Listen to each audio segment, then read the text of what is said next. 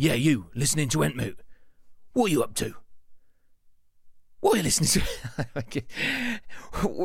Whatever. Hello, welcome to Entmoot Podcast. It's the 86th episode. Uh, welcome along. It's Harry here in charge of your Entmoot audio audio listening for the day. Uh, apologies uh, for the, the weird thing. I just want to do something different to start the podcast uh, to make sure you are aware that it's not just me copying and pasting the very first few words of the podcast. But welcome along, and don't worry. Uh, I know I know what you like. You like to sit down. You like to light your pipe. You like to, uh, you know, get the fire roaring, swish the whiskey around in the glass, sit down, get the wireless on, and listen to a bit of Entmoot. And uh, it is all pretty much going to be the same uh, as usual. We've got uh, a solid, reliable format of episode uh, lined up for you with uh, a little bit of spice brought by the tournament we're going to, which is the Battle of Numerous Tears. And not just any old Battle of Numerous Tears. No, no, no. This is a Battle of Numerous Tears, which is all the way over in Belfast. Yes, that's right. Very exciting.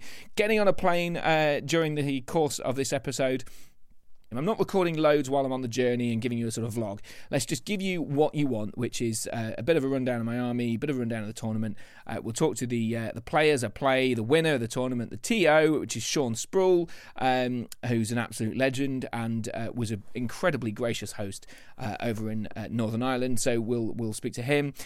we may even touch on the, the the trials and tribulations of of sort of regular Entmoot contributor Tim, who Tim who joined me on the plane over to uh, Northern Ireland. But um, first things thir- first. Um, oh, and in fact, there will be stuff on YouTube. If you go onto my YouTube channel, Entmoot Videos, um, uh, newly rechristened this year, uh, then you'll be able to find some. Uh, some sort of little uh, little shorts they're called um, and you can you can see a little if you want to see a bit of uh, what we got up to in Belfast there's some good fun stuff uh, that we did there but this will be all for the SBG stuff the serious things. So uh, with that in mind episode 86 we're, we're getting uh, ready to build an army in a second but first I think it's about time we need to look into this event pack because I think recently uh, I've I've sort of I don't want to say glossed over the event packs, but often um, they can be summarized relatively easily either by saying this is a, just a fluffy event, you're encouraged to bring fluffy stuff, or by, I don't know, the points limit or, you know, doubles or teams or whatever it is. But this one is genuinely different, um, and that's one of the things that attracted me to it. Um, uh, obviously, Belfast is is a, a, big draw, and it really it was really excited to to jump on a plane and do that, uh, especially so early in the year. Have a few Guinnesses, generally have a nice weekend away. But I think actually this this this pushed it over the edge. The uh, some of the special rules. There are two special rules, uh, two main special rules in this thing. One is the treasures of Khazad Dundee. Now, uh, it's called Khazad Dundee um, because this tournament was originally in Dundee um, when Sean lived there. He's now uh, living in Northern Ireland, so that's that's that's what he's doing. He's uh, he's just transported his uh, tournament pack over, and I guess he could call them diamonds of the, oh, I don't know, gems of the Emerald Isle or something like that. But it'd be the same thing anyway. So uh, what he's got is he's he's got this special rule at the start of game one um, which is a variant of Seize the Prize, where there are three prizes and they're worth slightly fewer VPs per, per prize.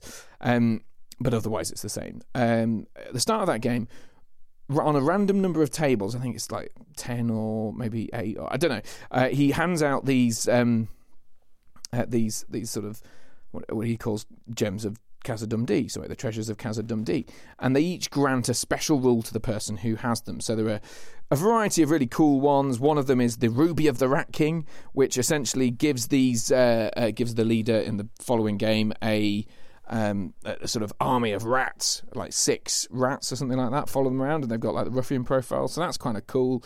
Uh, there's another one where you get like a fate roll for um, uh, for your leader um, and so on. But they also have downsides. So, for example, uh, that that fate one, you get a, a six plus fate save, um, but you must all your leader must always charge the enemy if able to do so when they move. So that's interesting. There's another one that's like the Luckstone of the Law. So this uh, gives a reroll uh, of one dice uh, during your game to uh, to your army. So just one reroll, a key re-roll dice roll you can reroll. That's brilliant. But the opponent may also force you to reroll a dice. So so there's some really cool stuff like that, and, and I I really like that. So there's a there's a, a nice uh, nice mixture of little little uh, sort of add-ons you can fight over and obviously um, they provide extra little prizes and just something extra to focus on i suppose if if for example you've lost your first couple of games then you can always um, you can always just concentrate on trying to win uh, one of the treasures of Khazad Dundee. So that's a cool idea. The second one, and actually this is one that I really, really like. This is the idea that each of your army, so you get your 715 point army, build that, paint it, sort it as normal, and then in addition to that, you get a model called a treasure seeker. This is represented by a Moria goblin captain with a shield, but you can sculpt it, you can change it, you can mold it to fit your army. You can it can be any model on a 25 mil base. So if you're using an Uruk-hai model, then uh, you know you can have like an Uruk-hai uh, doing it, but it's fine. But the profile is a Moria Goblin Captain at first. So, and that's one of the things that's interesting about this one is that this Treasure Seeker starts the game with three might points, um, but as, uh, so it's an extra might point on the Moria Goblin Captain, but otherwise it's a Moria Goblin profile. But the start of each round, uh, the um, TO will roll a dice, and the treasure seeker will gain an additional benefit permanently. So it gets one, and then it keeps that one, and then get, keeps gaining them until it has all six benefits by the end of the tournament. See where I'm going with this? This is kind of cool, right? So the first, um, so there's there are six things. I'll run through them all, but there, one of them is it's fight. It becomes fight six for this game, and then for every other game afterwards. Then it has a move value of 8 inches for this game and every other game afterwards. Then it has three attacks and three wounds. Then it's the unstoppable brutal power attack um, made with the treasure seeker strength. So unstoppable is the one that Sauron has. So if it's surrounded, you can swing your mace and hit everyone including spaceports, which is awesome. Then the Treasure Seeker gains the Bane of Kings special rule, and then the Treasure Seeker can gain the Heroic Strike. So, depending on the order of those things, the first game, for example, he could end up being unstoppable and having the brutal power attack. So if he's trapped, he swings and kills everyone. Awesome idea. Um, and then obviously it, the combination is fascinating. So it, th- this is one of the main things that I thought would make this a bit spicy. So not only do you get a free um, 750, uh, sorry, free uh, three point a three hero with three points of might, including your 715 points. So it kind of makes it feel like an 800 point list where you're having to take more heroes than you might normally. I suppose, unless you deliberately exclude heroes and go for more troop because you want to, uh, because you're aware of that um, that inclusion. But either way, uh, it, it, it's a fascinating addition. I love it. I really do. And here's the extra rub with this: is the treasure seeker may well be getting all those extra cool special things, but also it's an additional objective worth victory points and will be a tiebreaker throughout the tournament. So you gain one victory point for wounding your opponent's treasure seeker and two points if it's slain. So, for example, in a 12 0 victory where you've tabled the opponent, you actually get 14 because you will have also killed the treasure seeker. So that's brilliant. I love the idea uh, of this. It's a, uh, each game is out of 14, which which just makes it it's just a bit different, a bit confusing, a bit spicy. I love that.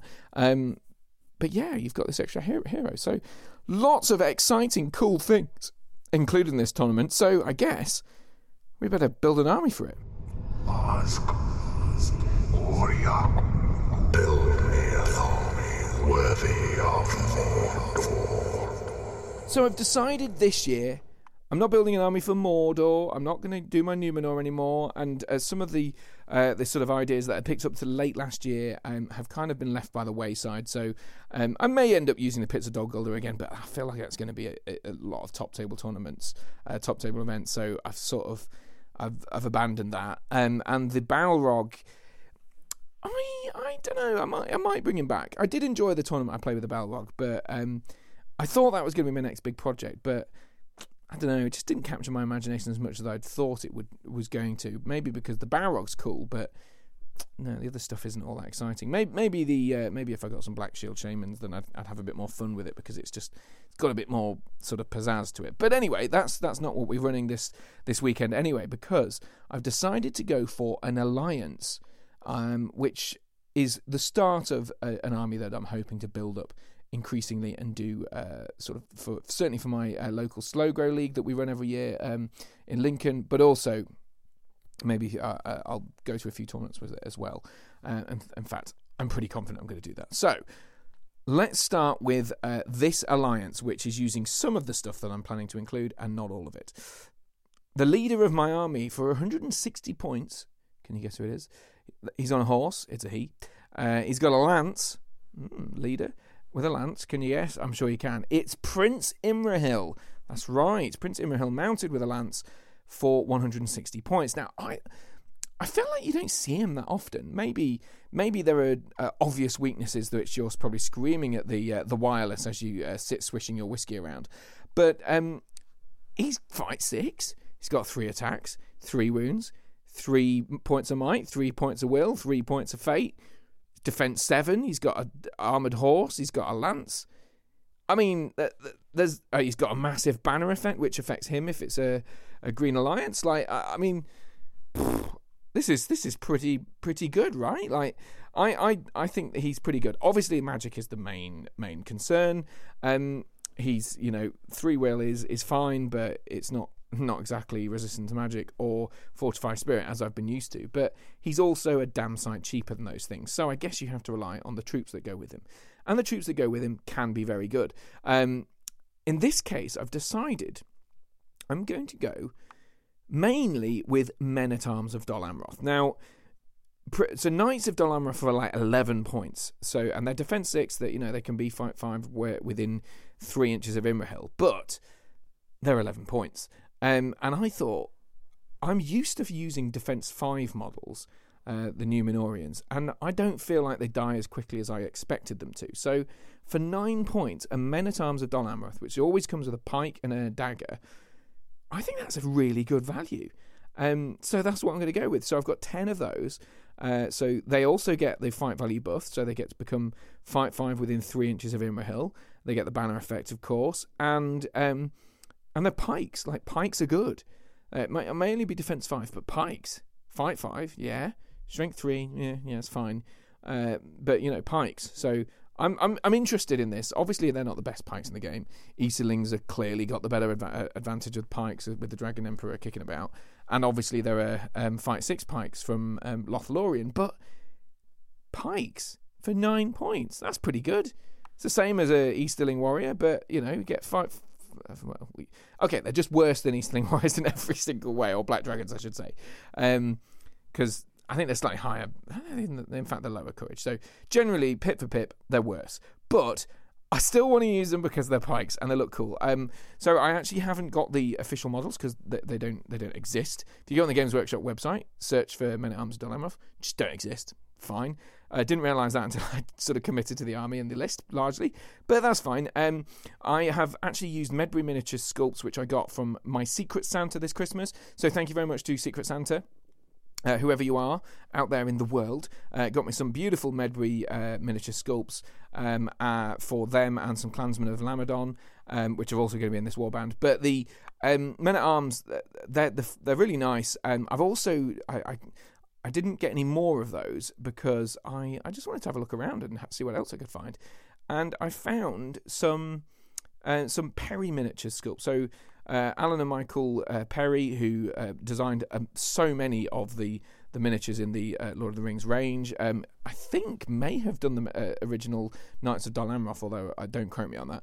Um, they may have done the original Men at Arms of Amroth. Anyway, they they they have have a great box of um, of mercenaries like they're from I can't remember exactly it's like a Middle Ages mercenaries like 1500s or something like that mercenaries and you get somewhere in the region of 20 models plastic models in that box set and uh, they are somewhere in the region of 20 quid and all of them can come with pikes. So I was like, yeah, I'll do that instead.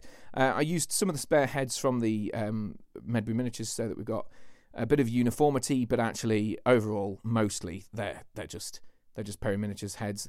The knights they look really cool. I've painted them in the same color scheme. Really chuffed with how they look, uh, especially on some lovely generation shift bases. So happy with them. Anyway, um, uh, you can check out some pictures and stuff on my Instagram, um, on uh, the the old Instagram, which will be which now I think about, I need to rename.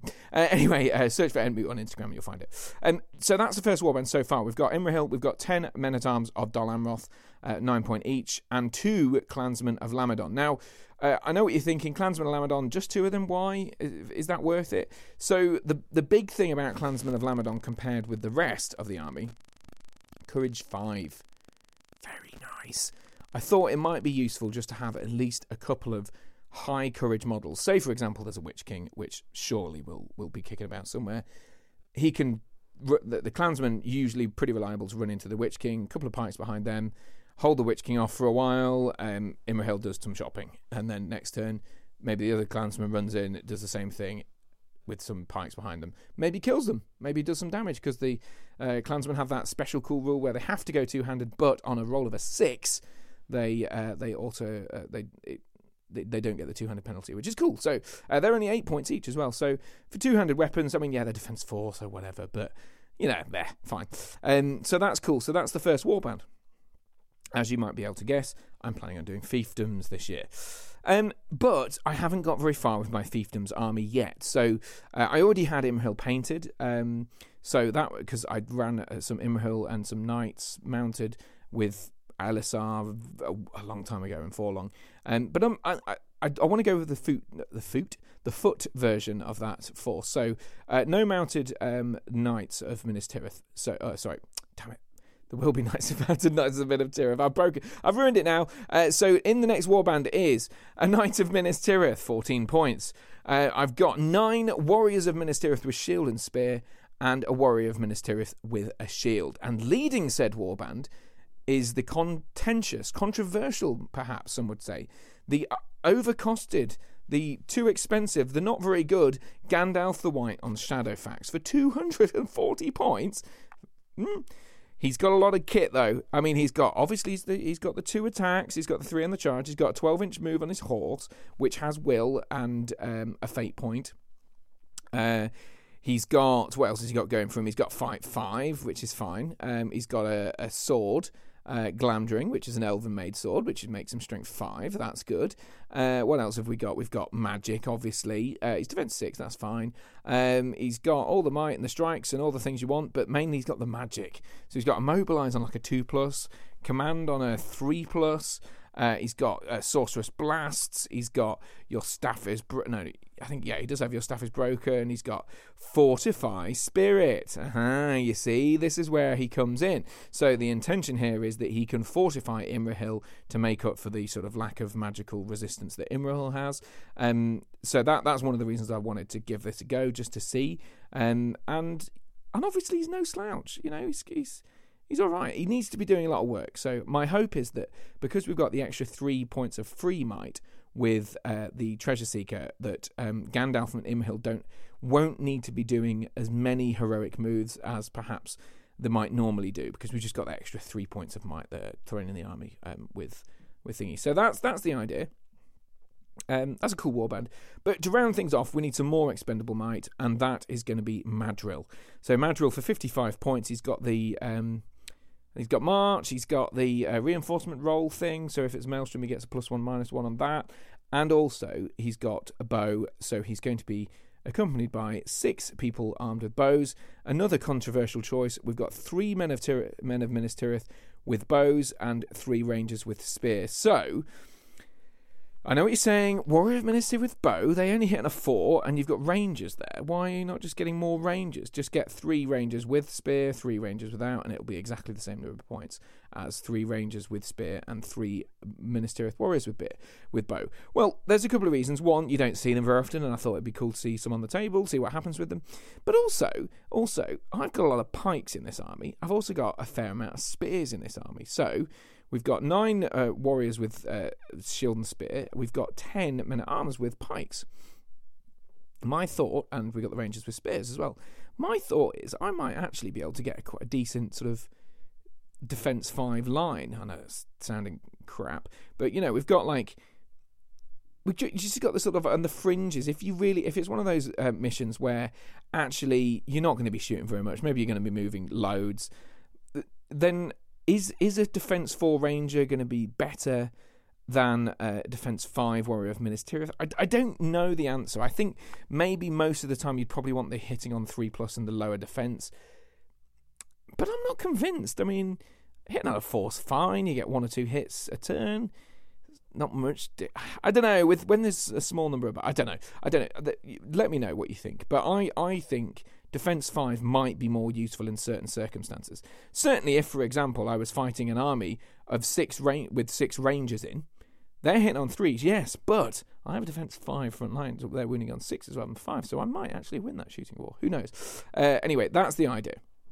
So in total, I've got six bows, nine might, a break at 15 remaining, and a quarter at seven. I've got 32 models total, plus the uh, the treasure seeker as well, which I think does count towards a breakpoint actually. So it might be break at yeah, still breaking at 15 remaining. So exciting. What do you think? I think it's pretty cool. Uh, Gandalf, obviously a bit of a I don't know. He's a big chunk. He's a big chunk of points, and I think because of him, I'm basically sacrificing high defense across the army but he also makes up for some stuff. Like there's a lot of offensive firepower there, uh, protect from shooting because of the blinding light. Uh, you know, there's there's you know there's plenty going for him. There's plenty going for him. Fortifying uh, Prince Imrahil will be useful. Immobilizing heroes that are going to kill Prince Imrahil also very useful. Um, I mean, there's not many casters better than him in the game. Obviously, Saruman, who gets a reroll, but other than that, it's pretty much the same. Is the Witch King better at magic? Eh, I guess he kind of is in some ways, but not in others. So I don't know. I don't know. Uh, I'm I'm fascinated. Let me know what you think of this force. Um, but in many ways, your opinion won't matter because by the end of this podcast, we'll know how good or bad it is, won't we? Anyway, so with that in mind, uh, let's try and find out some other questions. Questions that need answering. I'm just bashing these uh, podcasts out, so there's still very few uh, of the old uh, queries into the email inbox. Uh, send them in though. I, I, I am keen to to have more. Uh, so entmootpodcast at gmail.com. That's entmootpodcast at gmail.com if you have any queries or want to answer any of the questions that need answering. And um, I've got a couple of potential topics, so I'll just throw them both out there and see uh, which one you fancy. So uh, let's start with. Alex King. Hello, Alex. Well, he says, Hey, Harry. Just wanted to send an email saying thanks for all the effort you put into the podcast. I'm originally from Lincolnshire myself. That's where I'm from.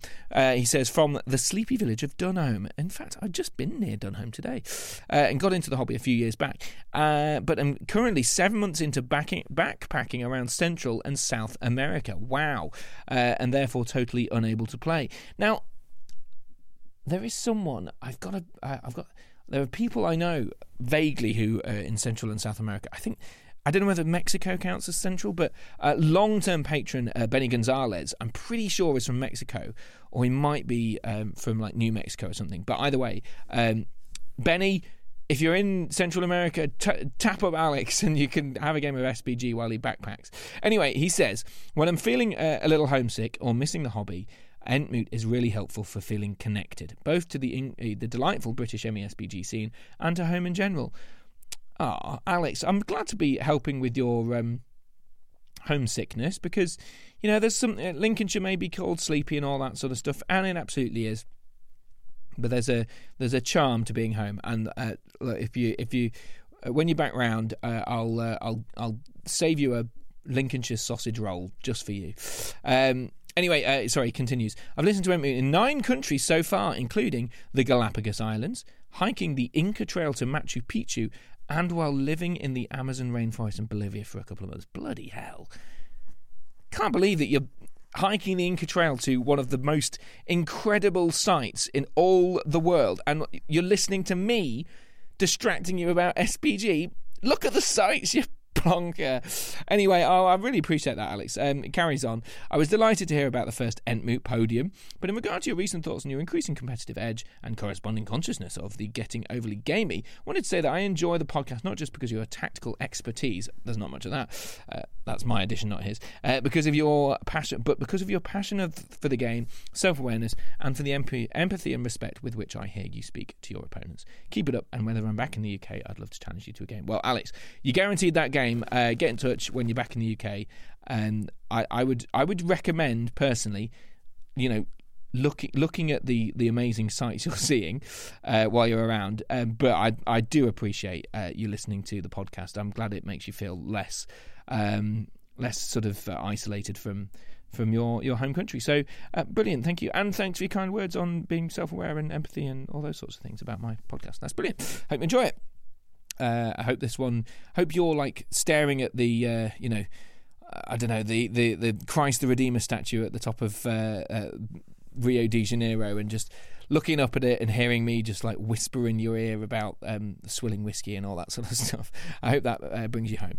Anyway, uh, let's let's look at another one. We've got Owen Dawson here. Hello, Owen. Owen says, "Hi Harry, I'm currently painting up the three trolls to use in a casual local tournament. I love the idea of seeing these somewhat obscure Hobbit antagonists going up against the amassed armies of good or evil, and the idea of putting Aragorn in a sack is just hilarious." Ultimately, when I when I'm playing, uh, I get a kick out of fielding the weirder armies, as I find that some of the coolest mechanics are in suboptimal or non-meta models.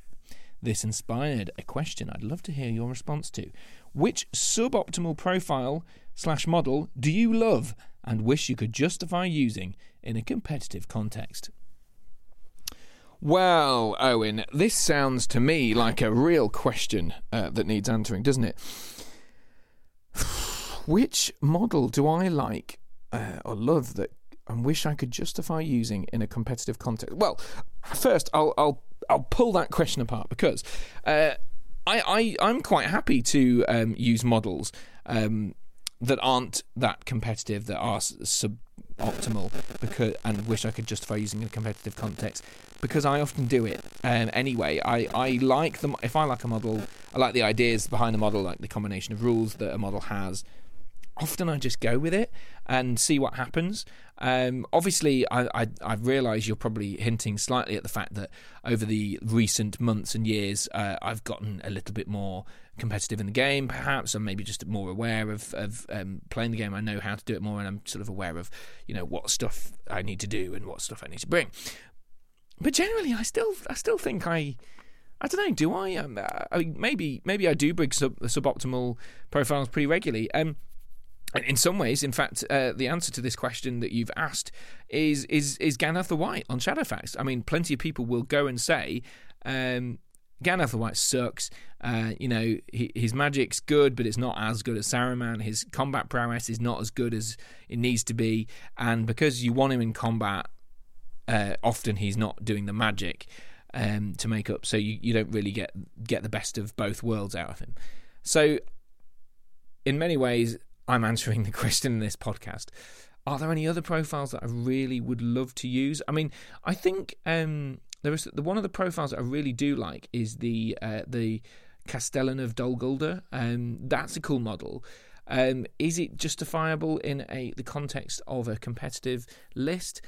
I don't think it's considered particularly, you know, uh, optimized maybe it is maybe there are ways of using it that I haven't thought of but I really like the uh, there's there's just so many cool things. I love the kind of the mindless automaton thing about it and it's just the big strength and the the fact that it used will of evil that the the um uh, that the, the the sort of ring wraiths use in a slightly different way in a combat model that you know is going to have X number of things, but also it's got the fate for the will. Uh, there's just some really cool stuff. I have used it before, um, and I really like them. I, I could I could definitely do do with using them again. Actually, I do have a load of hunter orcs kicking about. Maybe I'll bring it back. But that is that is probably the answer to your question, Owen.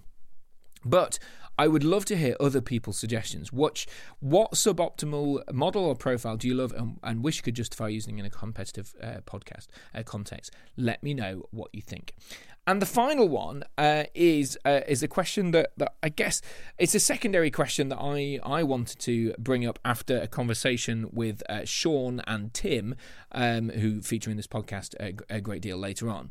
Um, basically, we were discussing at the end of the tournament. Uh, spoilers: I have finished the tournament already. Uh, no, no spoilers for the, the conclusion though. Um, basically, the we had this query about should the game always reach game end conditions, and it, Sean was sort of hinting that this is kind of connected to the um, question I've been asking over the last few episodes about about the, the, the, sort of off off the back of the event where I I felt a bit guilty of, of winning a tournament because I was uh, uh not winning, uh, coming third because I kind of asked, I, I sort of tried to hurry someone along to make sure that the game got the got to the end conditions, and he sort of said, "Well, you know, that's fine to an extent. Obviously, as long as you weren't bullying him into it, then fine." But the question is, should be really, what what are the game end conditions? And you know, if if uh, in a tournament setting the the clock time runs you out, is that right? Should you always be aiming for uh, you know to finish on the clock, or should you be aiming to finish when the game gets to twenty five percent, or someone's broken and and you know you have to you rolled that one or two? That's that's what he was sort of suggesting, and and it did get me thinking because I think I'm trying to. Th- I don't really know what I think about this. I think maybe because I go to tournaments a lot more um, than play at home, for example, that I'm so used to tournament settings being how I play the game that I'm not really sure that um, that I think anything of the fact that, that a time condition is just part of the way you play the game. Like, uh, certainly is in a competitive c- context. Um, it certainly is if you ever go to an event. It's it's a key part of the the you know the things you need to learn and be aware of. In fact, in the last episode, talking to the two top table players, uh, uh, Dave Farmer and Jake Rawson, they, they kind of brought this up and you know being aware of the game state, how many turns off you are from broken, how how long have you got on the clock. All these things are very important. So, in some ways, I, as much as I would like the game to finish uh, by the end conditions uh, as often as possible,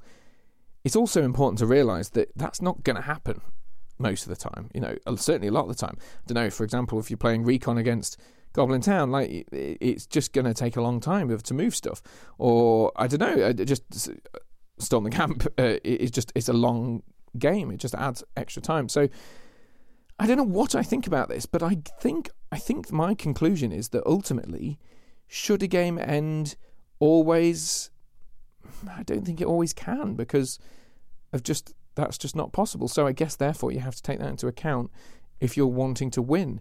And I'm not saying you should slow play or you should, uh, you know, uh, hurry people along too much. And I felt guilty when I did uh, hurry someone along a little bit.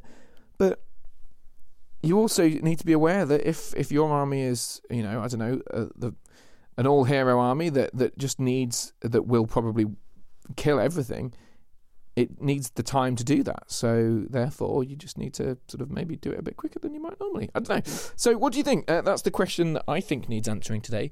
Is should a game always reach game end conditions? And you know, is it a problem if uh, if the clock is part of the game? We talked about um, chess clock timers before. I don't like that idea, but you know, maybe that's just part of the game. Timer is a timer. Let me know. Entmootpodcast at gmail.com. That's entmootpodcast at gmail.com. Uh, you know, what do you think? End conditions. Are they a must or are they, you know, only just an extra one, including time? All right, okay, so that's pretty much everything. So uh, that's the run up to the the big bit. We're going on an adventure, and by God, is this an adventure? So, as I said earlier on, um, you can see the adventure in air quotes.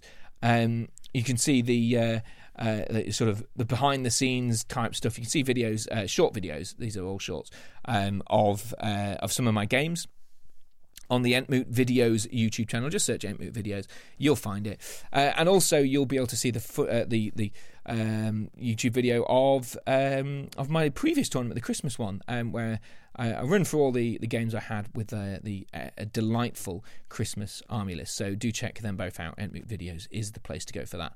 But in the meantime, let's head to Belfast. Let's take 715 points of fiefdoms and Minas Tirith and see how we get on.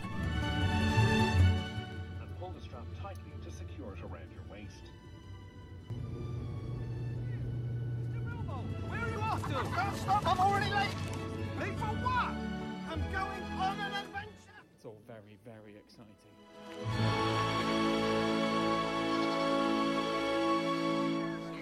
Game one here at the Battle of Numerous Tears. I've got my uh, Fiefdoms alliance with Gandalf. We're here in Belfast, or Bang- Bangor te- technically, uh, not far away from Belfast. Been an exciting trip over. Uh, playing Nick in the first round. Um, first of all, Nick, uh, we're playing a slight variant of Seize the Prize. There's treasure involved. That some of them uh, reward us uh, for exciting things. There's three Seize the Prizes rather than the one. But before we get into all that, um, what have you brought for your tournament? Um, so I've brought the uh, Depths of Moria Legendary Legion. Uh, I've played with it a bit lately, so I'm I'm a bit more confident with that list than other stuff that I have. And the makeup's a fairly standard list. You've got like a captain, a, sh- a Black Shield Shaman, Black Shield drums, and just dudes. Yeah, I mean, uh, at this points level, I sort of split it so that I had one shaman to maybe shatter a banner for points there, and the captain's always included just to get that heroic march because the, they're impeded by the movement on this list. So And of course, we've got a treasure seeker, which I'd completely forgotten about. Uh, we both got extra might that's uh, sort of expendable, but also. Uh, extra VPs for killing them, actually. Which uh, so I yeah, so I need to amend the score. But um, f- first of all, you ca- came up against Gandalf, Imrahil, a weird mix of fiefdoms and Minas Tirith. What what what did you think when you came up against it? Did you fancy your chances? um, I always think Gandalf the White's an interesting choice. Um, I don't personally see him very much, and I think I really underestimated him in terms of his, his combat ability. You hear a lot of things, sort of people are reluctant to bring him because of the points that he's worth. And do you throw him into combat? Do you use him as a caster? Um, but you know, when you've got the Balrog, any magic caster sort of worries you a little bit, especially when they've got that, that banish spirit. Yeah, on a four plus. Yeah. Yeah. So, uh, you know, you're thinking you don't want to go to half wounds with the Balrog because then you break pretty easily. Uh, the goblins are just there to sort of bog your force down. But um, Gandalf didn't quite do that, but it, then he, he didn't need to. Um, and he absolutely chopped up goblins at the end there. I think I think the advantage for this one is Gandalf. He needs to be moving, um, so he needs to be, and, and ideally he needs to have the priority as well. and because um, your army uh, has qu- only three points of might uh, on the captain and on the uh, Black Shield Shaman, plus the the treasure seeker, uh, true, but. Um, I think that meant that I had quite a big might advantage. So I had three on Imrahil, three on Gandalf, two on. Um, uh, sorry, three on Madrigal, and also the the uh, treasure keep. So I could I could often be calling moves to make sure that Gandalf could get his points worth in this game, which which was handy. But it also meant I could do magic and charge rather than just be in combat bogged down and and you know get just. The, I think you're right when you said people underestimate his combat ability. That's probably because when he's charged, he's only got the two attacks, and he slowly starts losing his fights, and you know it, it, can be can be quite easy to bog him down. But in this instance, I just had had a lot of the priority and a lot of the moves, didn't I? Yeah, and that little bottleneck sort of in the middle there, uh, you'd moved enough guys. Uh, to sort of tag most of my force so that Gandalf could come in and, and just chip away. And then, like you say, using that might to get the, the move off. Not that you needed it very often. Um, you were able to sort of, you know, back him off, use your magic, get him back in, and, and tie up the majority of the force with your units. So And, and you're right about the, the, the banish thing. Maybe maybe I sort of I was perhaps being a little cautious with the magic. I, I, I did a couple of immobilizers on the Balrog, chipped quite a lot of his will off. I did one banish to take a wound off eventually, um, but once I'd got that one, I, I stopped.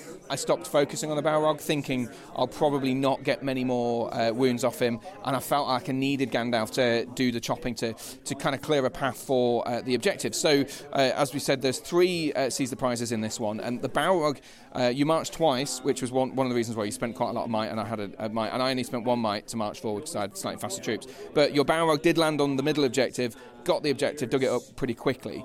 Um, so I, I knew that I needed to get the other two and and keep them safe uh, to in order to have any kind of chance of winning this game because o- otherwise I'd need to kill the Balrog and and or well at least halve his wounds, which, which is always a tough ask, even with people like with like Imrahil and uh, Gandalf about.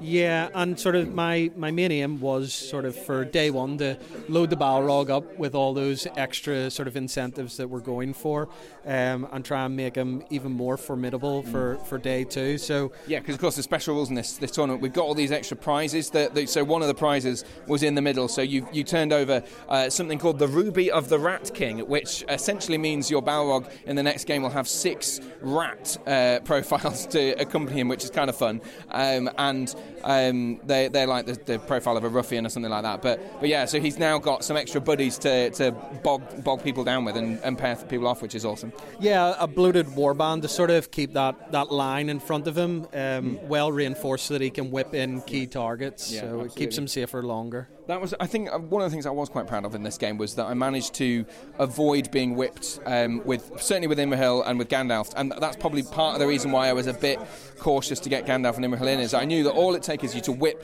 Imrahil in once. Um, I don't have the lance bonus if you whip him in, and if I fluff the strike roll, Imrahil's dead. Enough that. Yeah, I think it's it's a hard one because you know you're whipping moving into combat, mm. um, and you have to get him close enough that you risk you know one guy getting in mm-hmm. negates that whip on the shoot phase. So. Yeah.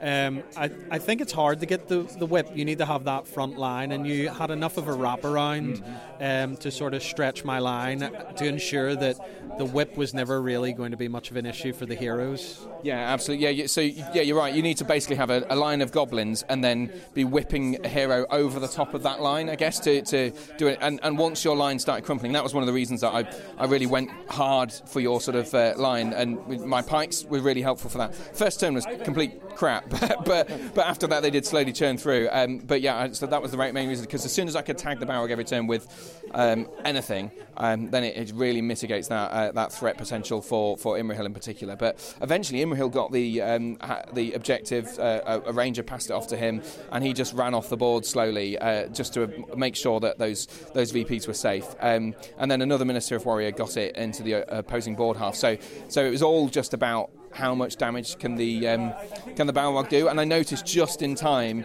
I think you uh, you got me down to 13 um, kills, so I needed uh, you needed to kill four more guys. Um, and uh, I realised in that turn I was like, uh oh, if I keep throwing two guys in uh, every turn, you're going to break me uh, in a couple of turns at the very least, and then I'm screwed. Um, I'll, I'll lose that that advantage. So um, yeah, I managed just just to notice that in time, and again that helped the might the priority rolls really really went my way for that.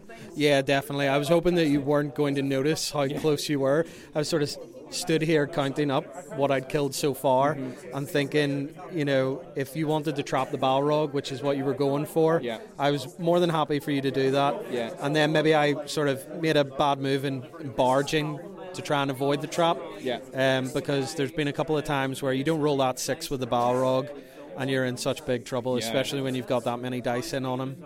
Yeah, yeah. To be fair, I, I think the barge might have been a mistake um, because you could have killed four of those guys in that turn, and instead you barge, charged two, and killed two, which it, you know, it's not it, obviously not quite as good. So um, yeah, may, maybe that was a, a, slight error. But and also it meant that because all my guys were at least three inches away next turn, and then you had to, you could only charge two rather than more than that, and it and it made me sort of more aware. Oh well, actually now I can move them away. I think so. Maybe that, that might have been a, a bit of a mistake, but uh, in the end, the so it ended up being 14 dead on my side. So I needed, uh, yeah, I needed three more dead at least. Um, and and luckily, I got one of the uh, prizes off the board. The other was in your half. That was worth two VPs in the slightly uh, altered um, uh, victory conditions for the scenario. You got one in my half, which is the Balrog. You were not broken. Nobody was broken, um, and I wounded your leader, but you didn't wound mine. So I had a slight advantage. I did kill the treasure seeker Seeker. So I've written down 5 2, but I think that makes it 7 2 by killing the Treasure Seeker. Is that right? Well, yes. we'll yeah. double check that. But either way, it was, a, it was a win to me by the skin of my teeth, I think. Um, yeah, I think early doors it, it felt very close, especially with, like I said, when we got bogged down in the middle there. Um, I think that can go either way. You know, bad rolls, you end up stuck and not doing much and spinning the wheels. But um, you know, turn three and four, you really started cutting through that that sort of soup in the middle. And, and the pikes really helped with that because just having it was quite a small gap between a couple of ruins meant that I could I could sort of really focus down on uh, kill, making sure I kill everything that I'm, I'm fighting, and, and, having those three dice looking for the, the fives or whatever it was that I was looking for made made made a big difference. So I'm, I'm quite happy with how the uh, pikes have performed. It's been not too shabby start, and, and as you pointed out, Gandalf absolutely fantastic. Imrahil doing loads of work, uh, just just churning through stuff. He managed to get a cheeky heroic combat off to kill the treasure seeker in uh, the early early doors. Also spent some might to kill um, the Gundabad Black Shield Shaman, which. Um, tried to shatter his lance the first turn but uh, failed. So um, yeah, I was I was pretty chuffed with that. So um, well, Nick, either way, uh, cracking game. It was great to see the Balrog absolutely churn through stuff. Just sadly, the uh, he, I guess the rest of the army didn't quite live up to the, the Bal- Balrog's example. Yeah, no, really good game. Um, you know, my experience, they the games go like this. The, the goblins really peel off, Yeah. and you're left with the Balrog. But um, he does enough to sort of cut away at a, a lot of the force to get the break, and then you know, I think people are reluctant to try and get the, the wounds on him. So you you tend to snag that little break point, you know, where you're unbroken, opponent broken, but. Uh, a closer game than what I felt it was, um, and, and really, really fun. So, thank you very much. Thank you. Cheers. Best of luck for the rest of the tournament. Thank you. Game number two.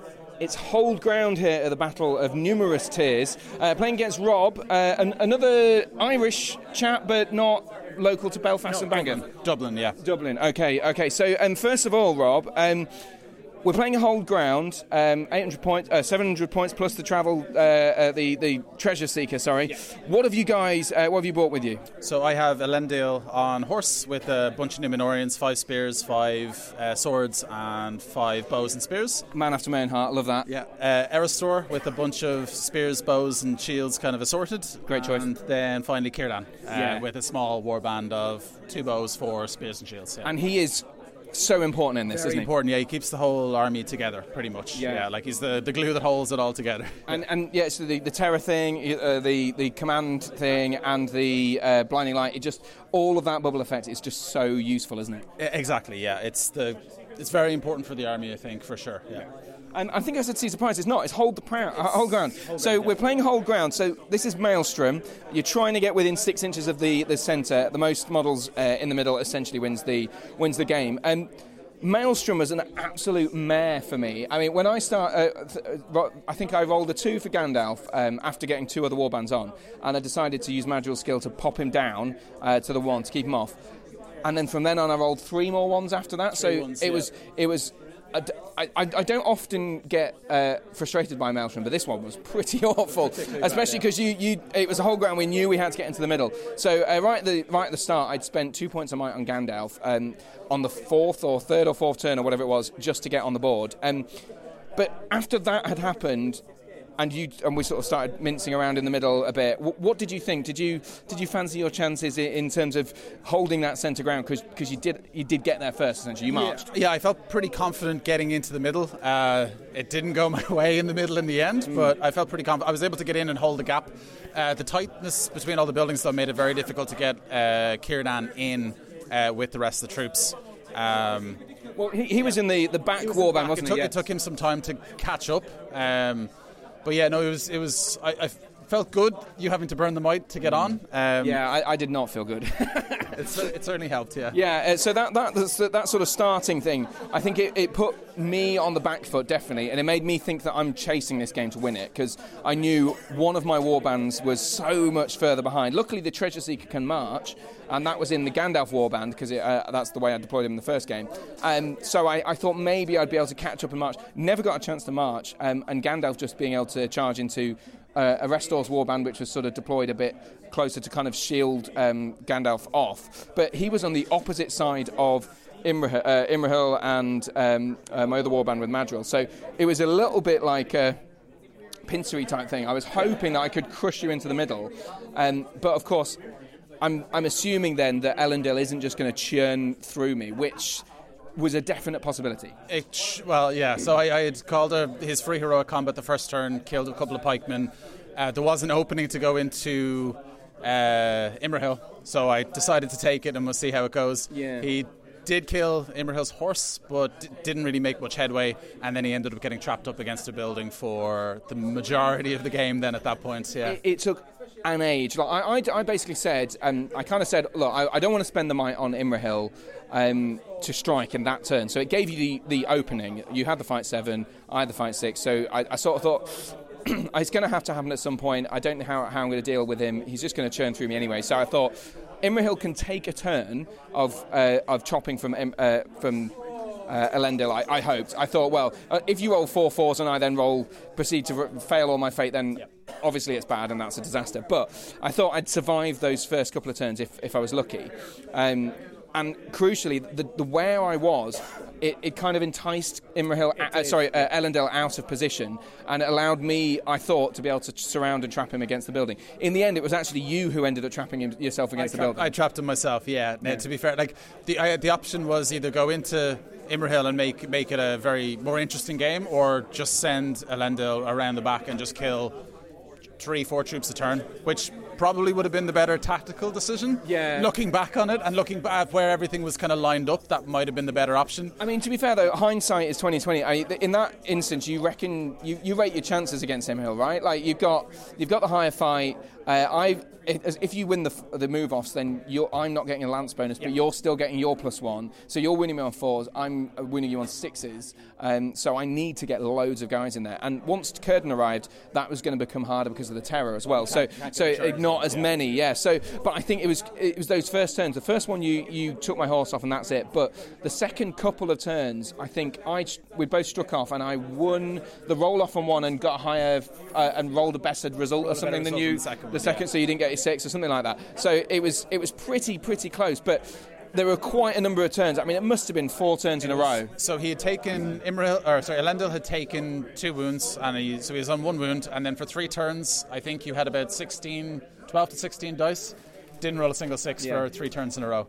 But in in, in your defence, you also had the higher fight value in those with a banner. So three dice and a banner, and you didn't get the six either. So it, it, it, it was it felt like oh my god, the, the look was. Uh, we've said this multiple times. The look just kept swinging from one pillar to post. It was ridiculous. Like Gandalf's three, the triple one on his uh, his Maelstrom rolls were then followed by like his combat. He was on fire. He was getting six after six after six, killing stuff, no I think non-stop. Gandalf, Gandalf killed about four or five uh, Numenoreans. And, no, I think they were all elves. They Yeah, all yeah. elves. Oh, he killed quite a lot. Of, I think it was more than that. I think it was on uh, getting on for six, seven, and and then a knight. One of my the knight of Minas Tirith, absolute destroyed. Like four or five. I got think three. He got at three least. elves, uh, yeah. yeah, three L's. So he was really happy, and then he held off for a couple of turns before dying as well. So so there was a lot of stuff that was kind of you. You sort of think, well, yeah, okay. 16 dice looking for sixes, great, I would like one. Um, but equally, there was a lot of stuff that was going wrong in different areas. But obviously it was it's hold ground, so it's all about what ends up in the middle, and obviously breaks and things like that, but which we'll get into in a second. But um, I think it was it was coming to the sort of last couple of turns when I, I realised my Gandalf warband had depleted your elves enough that I.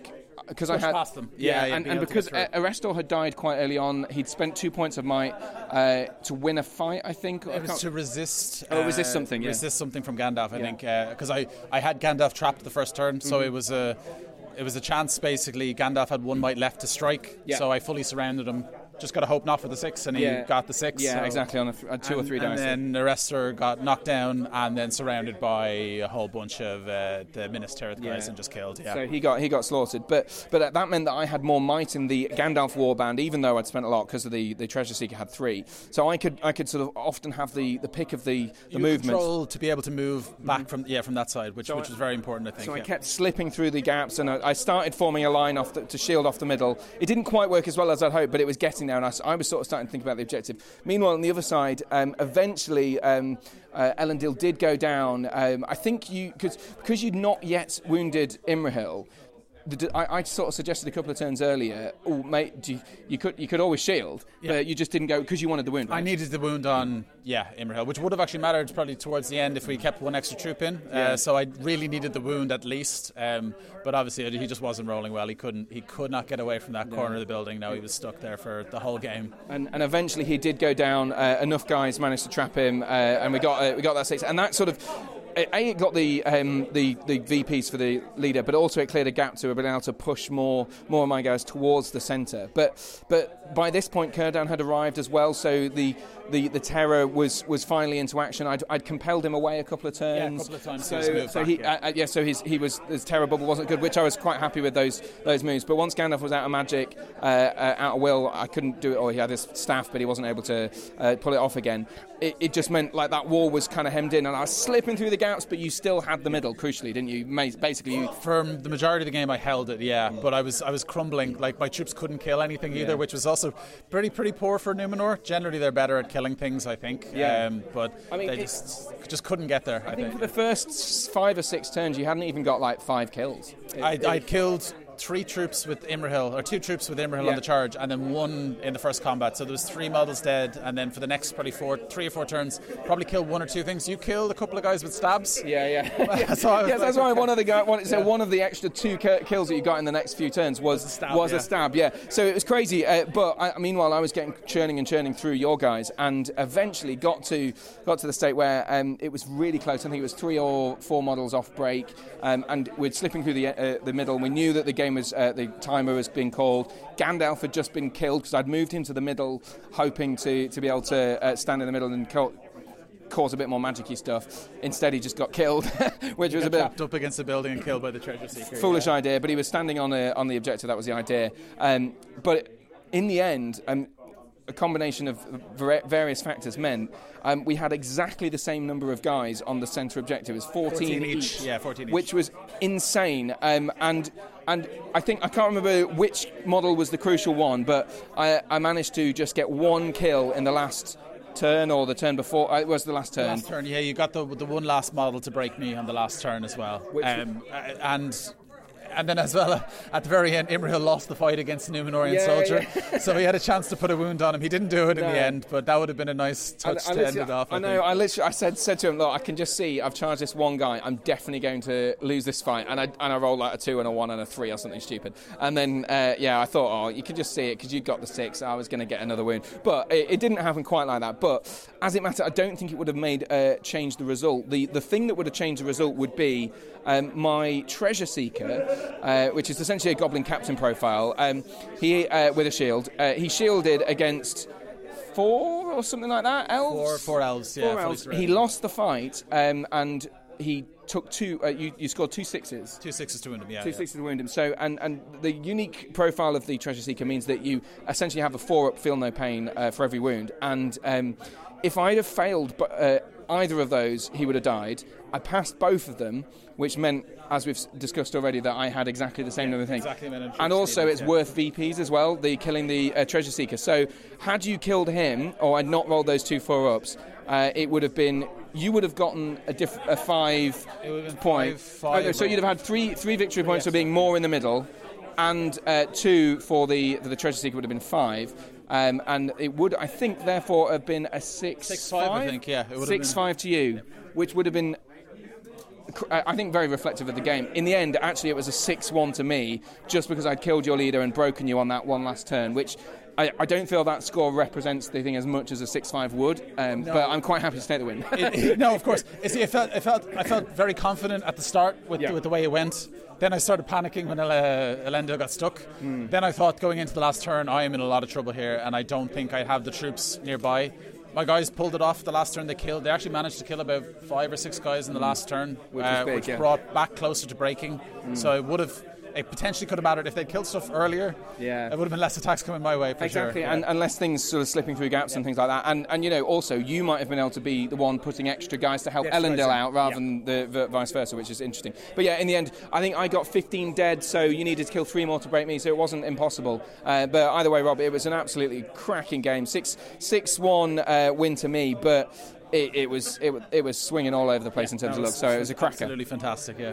Thank, thanks for the game. Brilliant. Cheers. Best of luck to the rest of the tournament. Yeah. Thank you, man. Cheers. So, game number three, and we're playing Fog of War here at uh, the Battle of Numerous Tears. Uh, playing Dave, uh, who you've travelled from Belfast, is that right? So, it's not. This is your local club, basically. Yeah, it is, yeah. And, and you, get, you gave me at the start of the game um, some uh, exploding dice.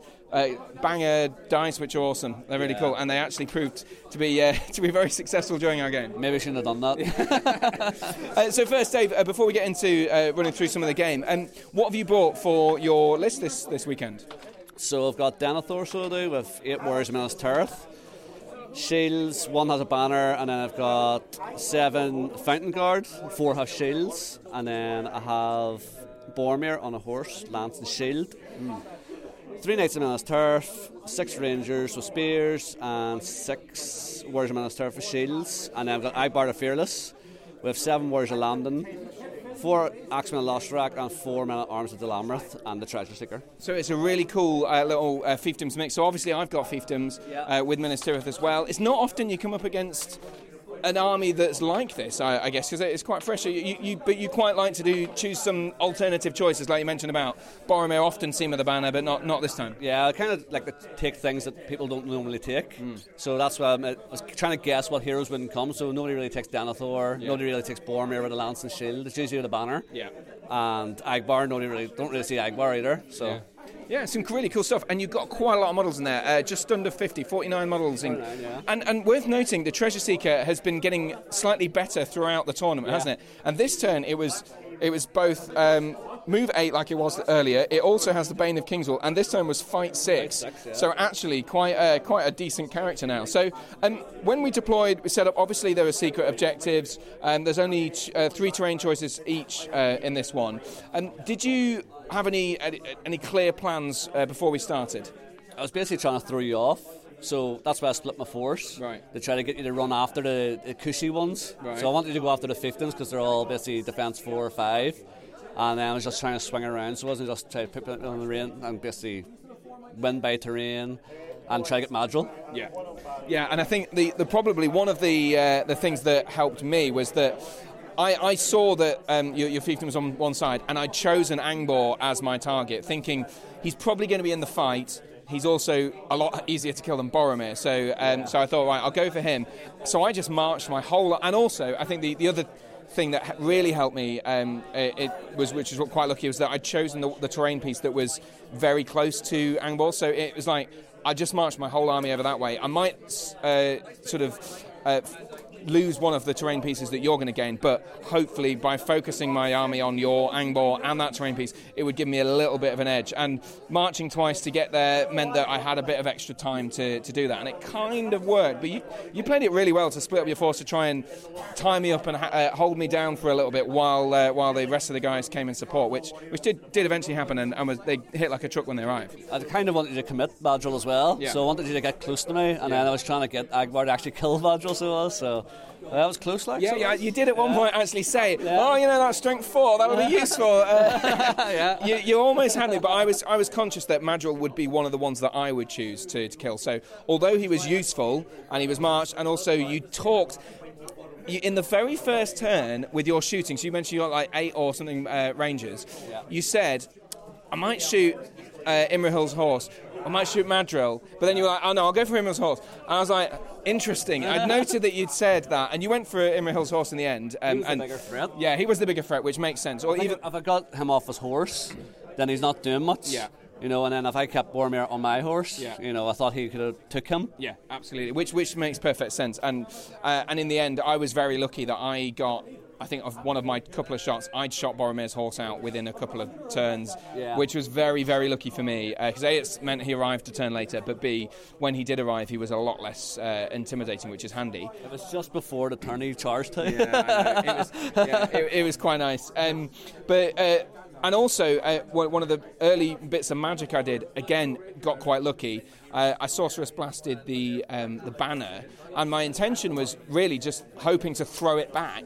Um, far enough that, that you know it was going to be out of range for that combat. I thought that was a, a fair a, a fair shot. at. I spent two well in a, um, the free one, um, but instead I actually just killed it in one go, which was pretty got, gruesome. You got unlucky the first roll as well because you only rolled one. Yeah. So you're just like kind of sitting there, so it was Yeah. crap, and then you killed him, so it was even better. yeah, yeah. It, it, it was it was it was quite fortunate. So uh, early on, I think just a being able to march and sort of focus really hard into um, into your Angbor and so on helped. But uh, also the crucially this this um, new uh, the the treasure seeker guy now being fight six was slightly better than Angbor.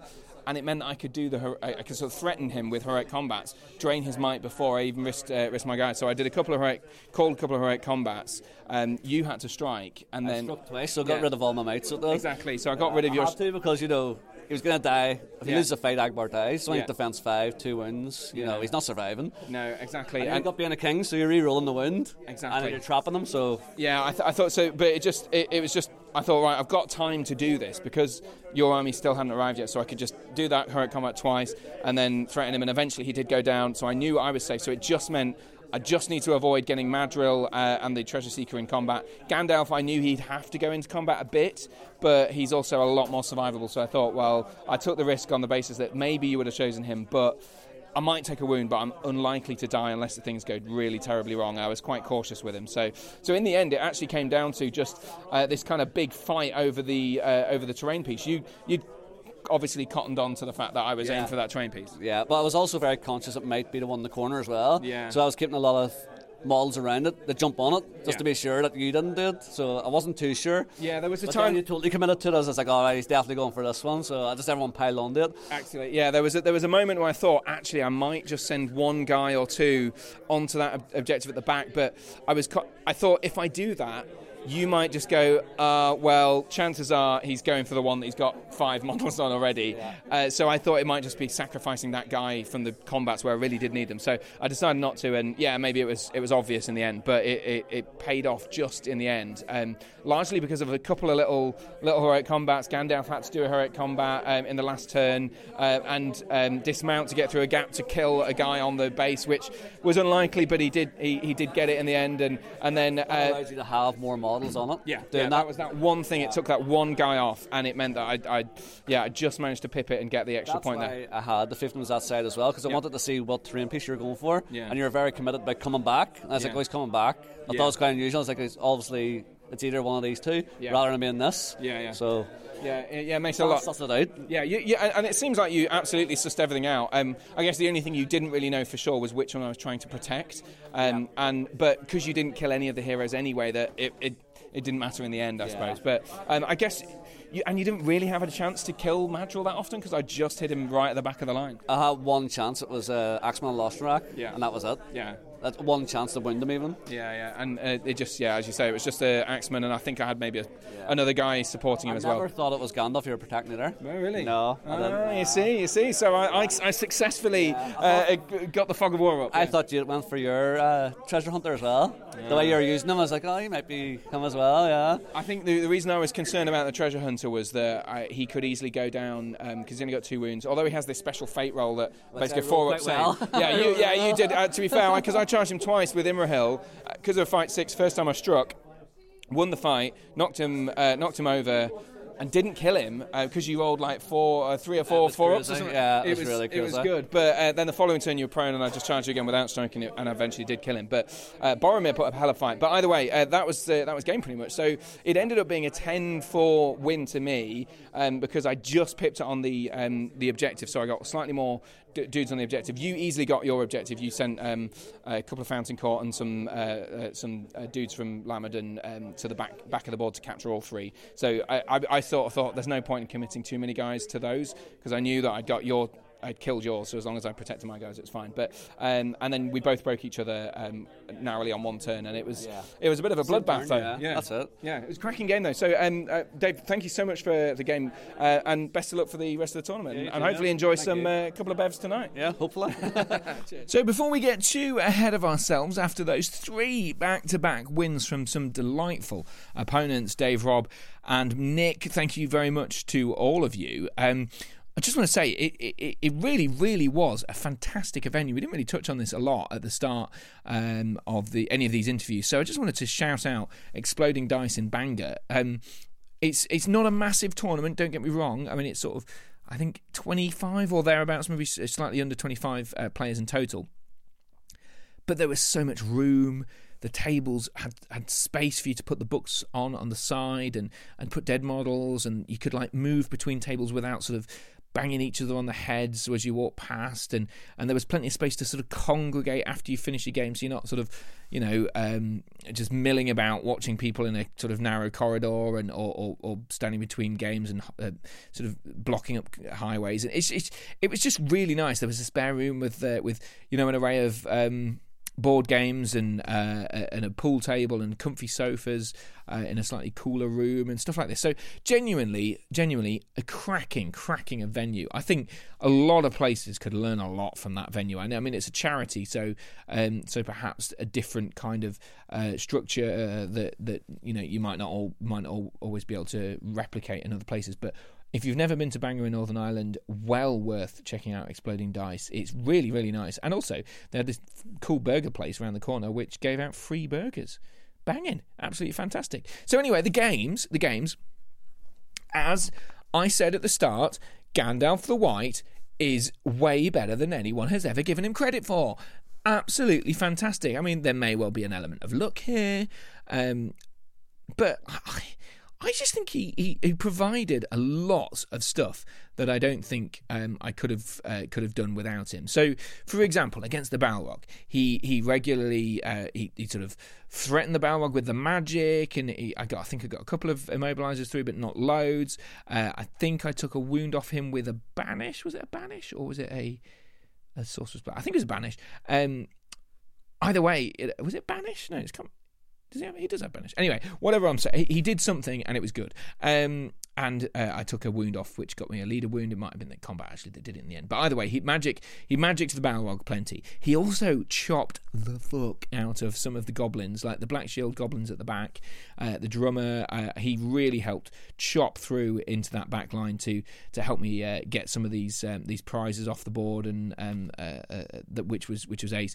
Imrahil didn't do as much as I perhaps would have liked him in that first game, but he was just avoiding the Balrog for most of the time, which I think you know I, in these sorts of situations, you either go all in, go for the Balrog, you know, try and try and maybe get an immobilize off and send in your your lance uh, with Imrahil, send in your lance with the the Minas Tirith, send in Gandalf, and just go hell for leather and hope that you immobilize him and you know uh, and, and and surround him and get enough wounds to chop him down in a couple of goes. But I was just so afraid of the second turn that you know, if I lose that move off and he whips something or sets something on fire, then I'm, I'm in such trouble. So yeah, I just I just like no, avoid him, and it worked in my favour. It wasn't the biggest win.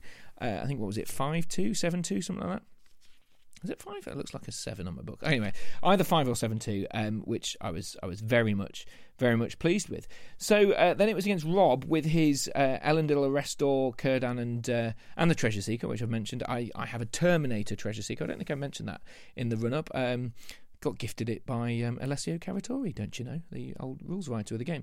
Um, anyway, he's my treasure seeker, and so I might mention the Terminator throughout the course of the, the weekend if I haven't already. Um, but against against Elendil, I think it was a tricky one because um, basically Rob did everything right. He went straight in with Elendil. I did I did sort of box him. I kind of left a little space where I could trap Elendil, um, but really reliably, you'd think Elendil can handle himself. Um, uh, he lost, I think, Imrahil lost his horse first turn.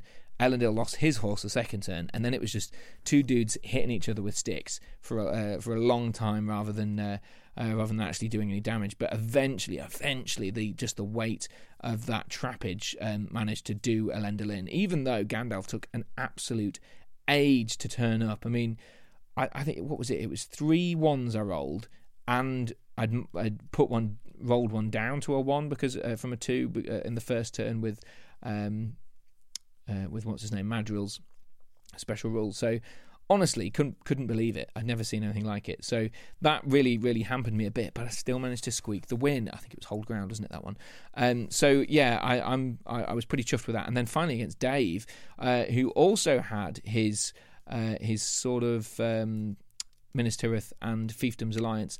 I think realistically, Dave would probably admit it. His his army was not optimized. I mean, mine wasn't optimized, but Boromir without the banner, um, maybe maybe this is a bad example, but he didn't he didn't feel like he did enough to me. Maybe it's just because I marched my whole army towards Angbor and just just assassinated him pretty early on, in the hope that that you know that that's all I needed to do, and and it kind of did in Fog of War. Like once I'd killed Angbor, I just needed to make sure my heroes were alive and um, and then I killed his treasure seeker as well. So I was because he was hanging with Angbor. So I thought that was quite. An, I don't want to say it was an easy game, um, but I kind of do think it was because I just slammed everything I had into the small weaker part of the army um, that I needed to get the points from. And once I'd got that sort of what was it five point head start on everything uh, from killing Angbor and the treasure seeker, it was like well I just need to make sure that I protected my heroes, and I was very lucky that all of my heroes survived the game. Um, so I think I would, have, if I were him, I might have considered trying to kill Shadowfax because Shadowfax is one of those heroes that people probably don't expect, but it's a hero. It's got one fate point, defense five. Boromir charges into Shadowfax, kills Shadowfax, done. Three points. Um, anyway, there you go. And I can't remember who I was protecting. Was I protecting Gandalf? I must have been protecting Gandalf because he's he's much easier to protect. So anyway, there you go. That, so that's the day. Three wins. I'm over the moon, really exciting. The treasure seekers are getting souped up. We're getting some loads of cool powers. Uh, we had a cracking time uh, going out for some uh, nice food. And the strange thing a strange tradition apparently in uh, Irish tournaments, Northern Irish tournaments, is that uh, people go for something called nuggy pots, and that's in air quotes, nuggy pots, uh, at a place called New Gelato. I, I don't know whether this is something that every Irish person does or every person who attends Irish events has to do, but there's a place called New, New Gelato, uh, which apparently everyone's obsessed with, and you go and get like sugary, ice creamy type things. And I, I can't think of anything worse, if I'm honest, than having to do uh, consume massive amounts of sugary, ice creamy stuff after having a big meal. I was quite happy to settle for a pint of Guinness or Belfast Black, which is the sort of Belfast version of Guinness. Um, anyway, that was the the Saturday night. But then it was on to day number two, and my first game of the day after having three wins the day before. Let's crack on. It's game number four on day number two here at the Battle of Numerous Tears, uh, playing Capture and Control now. Uh, the Treasure Seeker is getting properly hyped up. I can't remember what we just added, but I'm playing against uh, Dave Coleman uh, from Cork. This is the first time on the podcast. Welcome is, yeah, along. How are you getting on? Yeah, I'm well. I mean, I was getting on very, very well. Uh, table number two, three wins yesterday, all looking very exciting. So we won't quite reveal uh, the results just yet. But um, first of all, the, the Treasure Seeker so far is what fight six, move eight. Six move eight. You just got strike in this game and uh, Bane of Kings. Bane of Kings. So loads of cool special rules for our Treasure Seeker, which is my Terminator. And um, Dave, what what have you brought uh, for for your weekend? So I brought a very teamy Green Alliance. I brought yeah. a Lothlorien and Fellowship Alliance. So I have Galadriel, Haldir, and Boromir, and then the Seeker on top of that. Uh, I just have a mix, um, a kind of an even enough mix of warriors with shields, um, bows and spears, a banner, uh, six Galadhrim Court Guards, the fight six warriors, and just a, a, knight with bow and shield running around. Yeah, so you're on what 35 models, I think it was. Uh, 35 including the Seeker, yeah. Yeah, so 35 including the Seeker. You've got Boromir of Gondor, obviously. So I was thinking um, before I was getting going. The the success of my game is going to hinge largely on whether I can do any good magic on Boromir and how much damage he can do before uh, that happens. So I can Sorcerous Blast him, I can immobilize him, I can do whatever, but it all depends on whether that happens or not. Um, what, what was your plan going into it? Bearing in mind this is capture and control, this is an objective one, which also deploys quite close to the front. What was your plan? So I my plan is to deploy, I've usually played this game where I kind of sit back a little bit and then kind of try to grind up, but that normally doesn't work in my favour. So this time I said, deploy in front. If you deploy in a line, I can hope to outgrind you because I have the higher fight value across my line. Mm-hmm. I know you had the fight five with, the, with your pikes as well with Imrahil, but I said with the fight six, it'll be okay. But then you deployed a bit further back, mm. which gave me a bit of time to use my bows, which did come in handy. To be fair, they killed. Yeah, it, you killed four. Pikes, four yeah. Was that four pikes in the first four turn? Pikes in the first turn, yeah, which was very beneficial to me straight away. Um, I got the sentinel off as well on the warrior, which meant Boromir could get a charge with a few other warriors on top of your clansmen as well. And afterwards, it was whole combat. Um, so in the first turn, I think I had eight or nine models there, which is nearly halfway to your break. Uh, and Boromir is kind of roaming around freely now at the moment. You had uh, the protection on Imrahil I probably would have tried to get Boromir first mm. and just gone and just done a Sorcerous Blast or a Transfix uh, and keep him away. But obviously, you can't have the Sentinel. I could have Sentinel anything, and that could have worked anyway as well. Um, yeah, I, th- I, think that. just to interrupt, sorry, uh, you're, you're, you're totally right. I I thought I, if maybe if we, if it was a, a, a, scenario where I we were starting right at the back, then it would have been worth me putting the fortified spirit on Imrahil straight away. But you're right, because we're so close to the front. Um, I already had three wills, so I could wait a turn to do that. But I could have taken um, if I'd gotten lucky with the Sorcerous Blast or whatever, I'd certainly taken a load of po- points of might off you um, uh, uh, with your one will. But yeah, I could I could have potentially thrown Boromir off and, and completely stopped all that damage straight away. Yeah, worst case scenario, if first turn I transfix Imrahil, great. You still have a nice block of lads that are still fight five fighting anyway as well. Mm. Um, but also with Boromir with that move with the Sentinel, he was in threatening range of Gandalf, so you also had to spend another might point yeah. along with the might point you spent earlier to resist the spell as well. A, a command that Galadriel put out on him.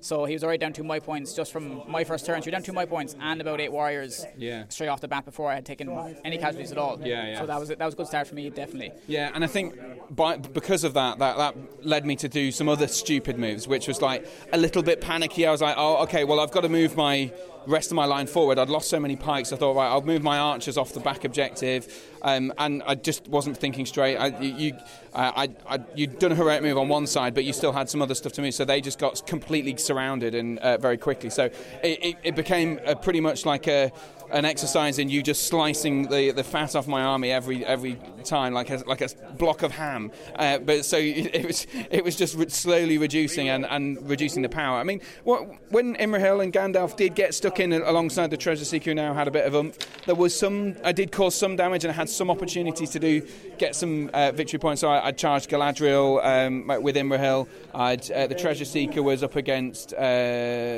Uh, I, no, I was I charged your treasure seeker a couple of turns later, and Gandalf had, had tried a move around, uh, spinning around the back to try and get some stuff. But ultimately, I think it was they were desperate moves. Yeah, I think like with Imrahil, he was well positioned when he came in because my fight six was kind of a lot of it over my left side where I didn't have any heroes to deal with, so they weren't they were kind of lost there. But when they started working way back over, it kind of neutralised a little bit. Anyway, I knew that he'd have to, if he wanted to win, he'd have to strike. If he wanted to try and kill, just to guarantee with the Elven Blade and everything else. Um, but because he was so close with Gandalf, Boromir was still free, and he had I think he had killed about ten warriors. He killed another four after the initial first turn, and then said just cleaning up the backfield and himself. Yeah, Um, and, and he'd he'd spent most he'd spent all of his might at that point as well, Boromir. But but like you say, there was I, I had I, I was getting into a state where I was thinking, right, I, I need to get some of the, the, the VP kills, so I don't want to deal with Boromir. So he was just left to kind of be able to mop up some of the, the sort of the random guys that are kicking about, which which did mean that you were you were again getting me closer and closer to that break point a lot quicker than, than I had. And meanwhile, you of course wandering around cra- grabbing objectives. Yeah, so my left flank was completely open, so I was able to get the left objective and work my way up towards the front of yours when your archers came up. I had my back objective secured, um, so it was just grinding in the middle to secure that one, which ended up mine in the end, and you got you neutralised your back one again in the last turn, uh, and I was able to. With the right side, your right flank, you were more central, so I was able to get that right one in the end as well. Um, it's just a bit light for your side over there. I think a you outnumbered me at the start with, and you had slightly better fight value. So I, I'm, I'm relying on Imrahil and Ga- Gandalf to sort of make up the numbers, which of course they didn't. But also, I think the, the, the terrain might have made a, uh, a big impact on the game because um, in this, the central objective is in a, an area where there's absolutely no terrain at all around it. Within, you know, it's probably good six inches back before you hit a, a, a block of ruins, and then eight inches to the right, and then probably twelve, uh, yeah, about twelve to the left, and then uh, another seven at the back. So there's a really, really really big area in the middle, which I, th- I think.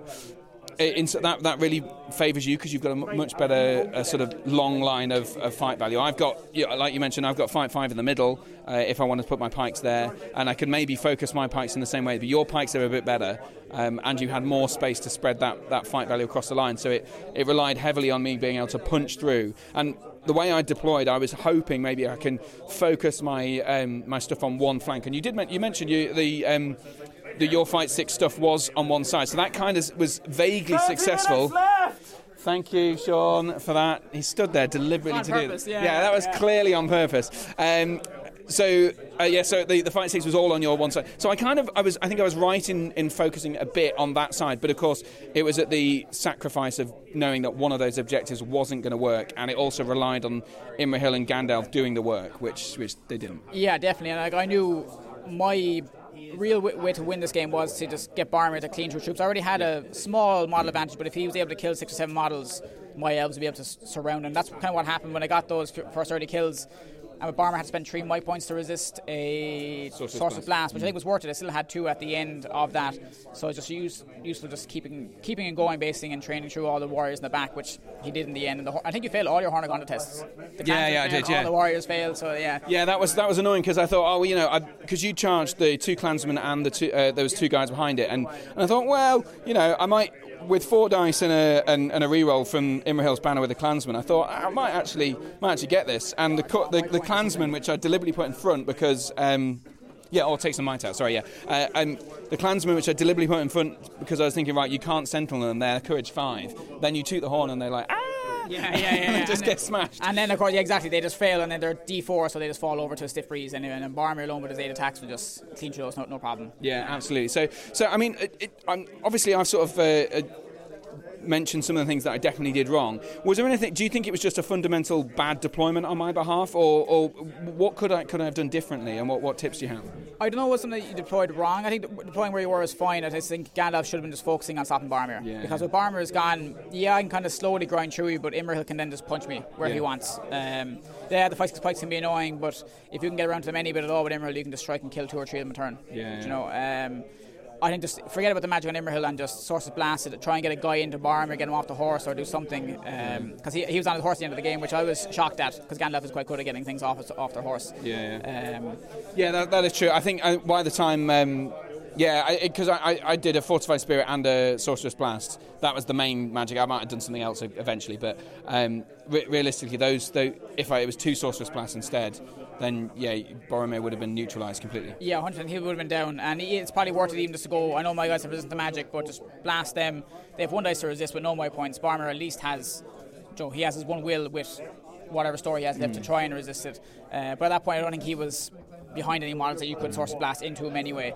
Um, Yeah. But even transfixes, just two plus transfixing from the back of the board, just yeah, do nothing for a turn for two turns. Yeah, or, or commanding back on a three plus is relatively straight, easy to happen. And, and, and I think you, you did really you, really smart um, throwing your magic at Gandalf because obviously I'd fortified uh, um, Imrahil anyway, so it, he was kind of unlikely to be affected by much magic. But just throwing a couple of dice uh, to immobilise Gandalf or com- compel him or uh, that sort of stuff, it meant I, I was I was running out of resources to make my offensive magic that less likely to go off as well, which was really smart. Definitely, and with Gandalf's only his four plus with no reroll for Sorcerous Blast. I think you were down to two will points at, after the first turn straight away. So they're already. I've kind of neutralised him enough that Boromir can maybe resist one that's coming at him the first one, and then look, he might be stuck after that. But he was lucky to keep going the whole time. Uh, and I had no other worthwhile targets. Bar maybe the Seeker's probably my next biggest hitter. Haldir's fine, but you know he doesn't have rerolls to wound, or he's not just not good enough really against your heroes, especially. Yeah, yeah. Um, and Imrahil is is a more than a match for anything that I had on the board. Yeah. Well, so there you go, uh, Dave. So uh, t- table number two, very exciting for that, uh, but an 11 0 loss. So I didn't claim any of the objectives. I did successfully get Madril uh, to run back to the uh, the rear objective after uh, his friends, his bowman friends, all died, uh, and he managed to successfully neutralise the uh, the rear objective while being surrounded by uh, uh, two uh, Ellsworth shields and a Galadhrim court. I think he'd go down next turn, but the the game uh, just ended on that one. Um, and Imrahil is, is still alive. He's still on his horse, kicking about with his lance. Gandalf is alive. He's lost Shadowfax, sadly. Boromir's still alive as well, and so is your Treasure Seeker. My Treasure Seeker did die, and Galadriel didn't take a wound, despite me getting one chance. Uh, Imrahil charged her.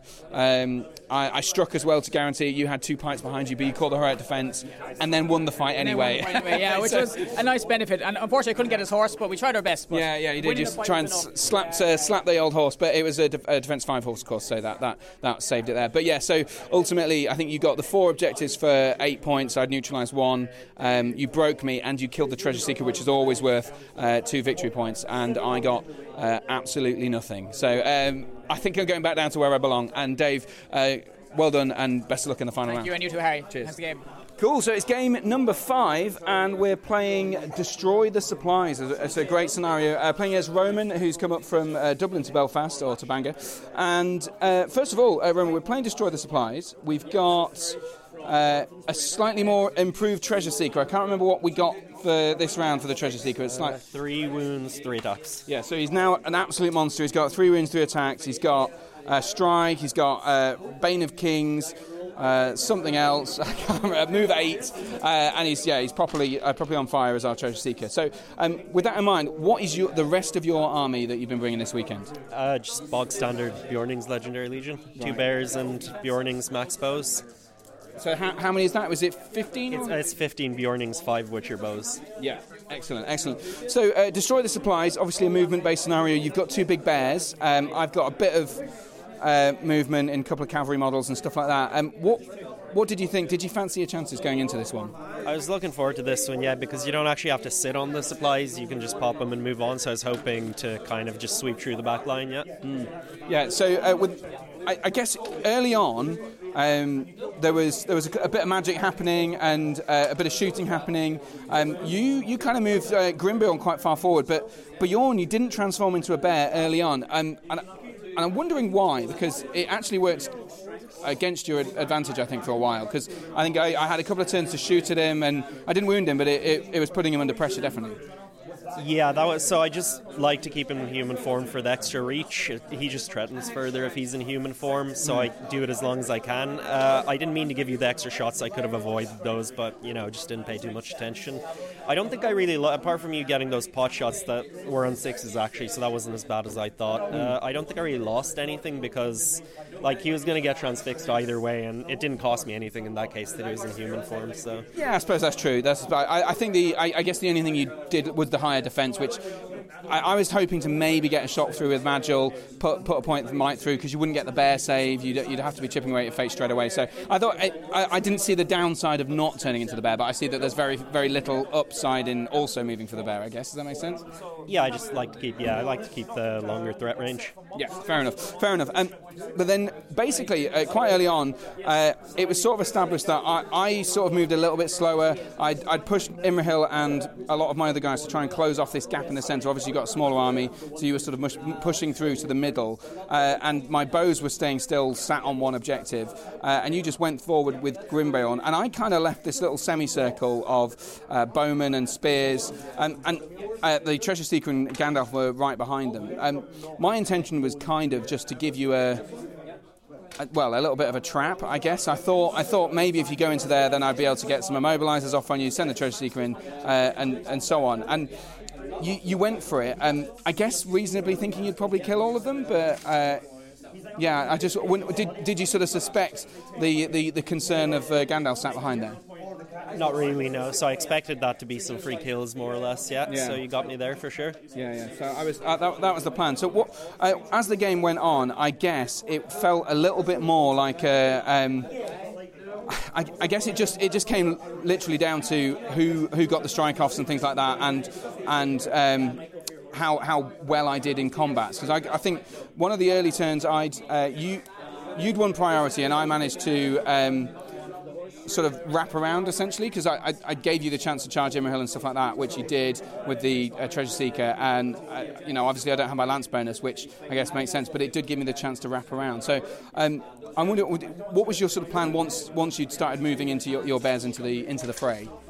Uh, yeah, so maybe I wasn't thinking enough. So I think I think you got a really good benefit off of that like initial turn where I mm-hmm. went in with the treasure seeker, and as you say, you wrapped me. So from there, it went really poorly because I feel you have the numbers, so you you definitely kind of had the advantage pretty much every fight. I think, and so. and because one of your bears, because uh, Beorn who was so it was had been immobilized and, and still wasn't, wasn't in the fight, so you didn't, so, and you didn't have the banner as well, uh, and Grimbeorn was quite far away. So that that central fight, I had a banner. I also had the fight five from the uh, the a lot of the pikes and, and stuff like that. So it was kind of even fights, but I just had a lot more dice, didn't I? So yeah, I guess I yeah, guess so I had. Sure, pr- probably should have been more conservative. I was hoping to just get knock Imrahil off his horse there, at least make him spend a lot of might because uh, I value the treasure seeker's might less than Imrahil's probably. Oh yeah. yeah. Uh, so yeah, so what I was hoping to do is basically fight you evenly in the center and just have Grimbeorn completely eat your back line, but Grimbeorn ended up unsupported because the center was so lost, mm-hmm. and without Beorn, I lost the center completely as well. So yeah. I probably should have just been a bit more conservative there. I think yeah, because you went into you went into this uh, so this channel where, where the bows had formed a little semicircle, and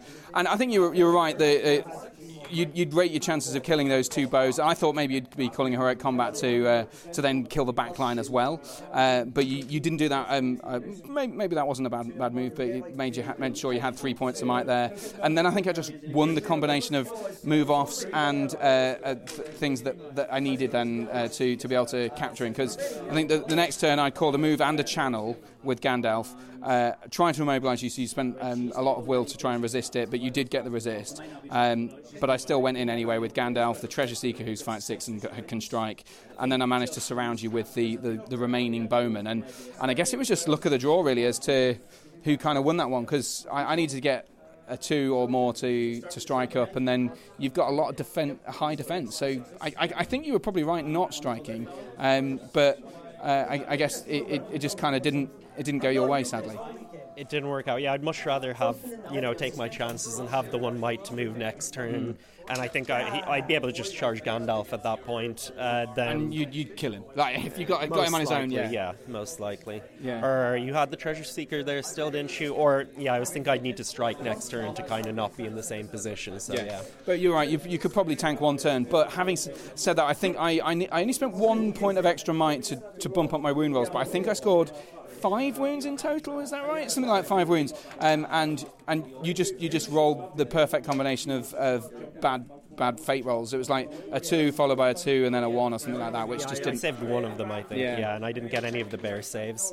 Uh, yeah, so no, I just assumed I'd be fine there. But yeah, you rolled well, I rolled poorly, and you know, kind of that was probably the end of the game. I think that was Yeah. kind of the last bit of luck that mattered. I'd say at all. Yeah, I think re- yeah, re- realistically, with what, only one bear and, and a, a, a crumpling numbers, it was it was all a, a matter of whether you could crack through and get any of the supplies with the the Beornings you'd sent on the flanks. But because Grimbeorn was no longer there to threaten, I had the Treasure Seeker and Gandalf who could sort of cover off the, the final bases. pie in the sky, Pasha. Yeah, that was all just firefighting at that point. Yeah, absolutely, and and the same with Beorn. Um, there, there, there was a couple of chances. If you hadn't lost every single roll off for priority, I think you might have had more of a chance to get Beorn in on Imrahil. But it just The last thing I particularly cared about was just when I spent that last might on the. So I let you take your shots on Beorn, Mm-hmm. and just that last combat to maybe charge Imrahil because you didn't have a strike there. So maybe I was just hoping for some leader VPs at that Yeah. point, but that, that's about it really at Yeah. that point. Yeah, and as you say, fr- from there it was uh, it was a it was a win to me, and um, so I got I got two of the, the supplies in the end because uh, at your you just your lack of numbers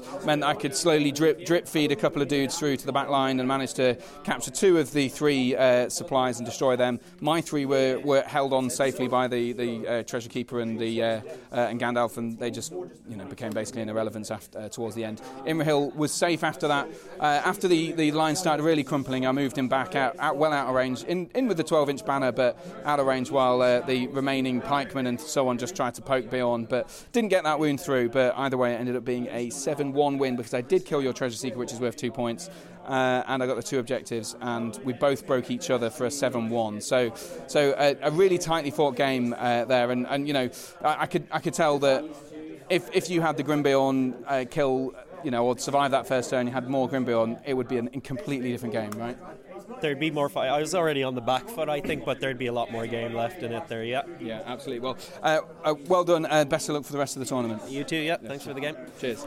So, game number six, the final one here at the Battle of Numerous Tears, and our treasure seekers have now got all the special rules. And the final one to come down was a uh, the Sauron special rule, the unstoppable one. So, if they get surrounded, they get to hit everyone in combat, which is all very exciting. Um, and we're playing Contest of Champions, and there's a slight variant to this rule, which is that uh, if your leader dies, someone else in your army randomly picks up another hero randomly picks up the tally and can continue adding to that tally. So, uh, uh, might be a bit a little less swingy. Uh, playing against Martin, Martin, who is uh, a relatively local from, from the north, aren't you? Yeah, it's about 45 minutes away from here, so yeah, it's quite close. It would be probably my local local place for a game. There's a couple of shops close by that we can play in as well, so yeah. Grand, grand, lovely, lovely. So, um, first of all, Martin, what have you brought with you for, for the weekend? Um, well, today's choice was Mirkwood Rangers, Legendary Legion. Um, Legolas, eight Rangers with him. Uh, gave him the Elven Cloak so as to get a chance to hide. Uh, one Sentinel in his warband, and then Tauriel with seven Rangers. Uh, two captains, both had five Rangers each. So about 31, 30, 31 models. Uh, 30 models for the Rangers, and then the Treasure Seeker included, so there's 31 all, all in. All in, brilliant. So, Contest of Champions, obviously, your army loves to be deploying 12 inches on or, or further back and just shooting the shit out of me. Um, when you saw Contest of Champions, what did you think? Did you fancy chances? Well, as soon as I knew it was fiefdoms, I had two choices. One was keep running backwards and trying to take a shot, or try and get my numbers down and get my leader in at the same time, getting him bringing wounds on for get the tally up, and then also lose wounds and try and get broken and quartered. Um, broken and quartered worked perfectly, but unfortunately, um, I had to spend two might on my first shot to try and kill uh, horse. But that helped me because it kept him down a dice for charging, and at the same time, I used Tauriel to ha- tie him up for you. So Um, yeah, it was it was going well, but the fact that I couldn't roll a dice to win really wasn't helping me. Yeah, it, it wasn't. Yeah, to be fair, I, as you say, it, your strategy does it, it relies heavily on Legolas getting a couple of kills early on. Um, maybe, ideally, you want two or three, don't you? And then. Um, just to punish uh, Imrahil with by, by shielding with Tauriel and striking and all that sort of stuff, and just holding him in place.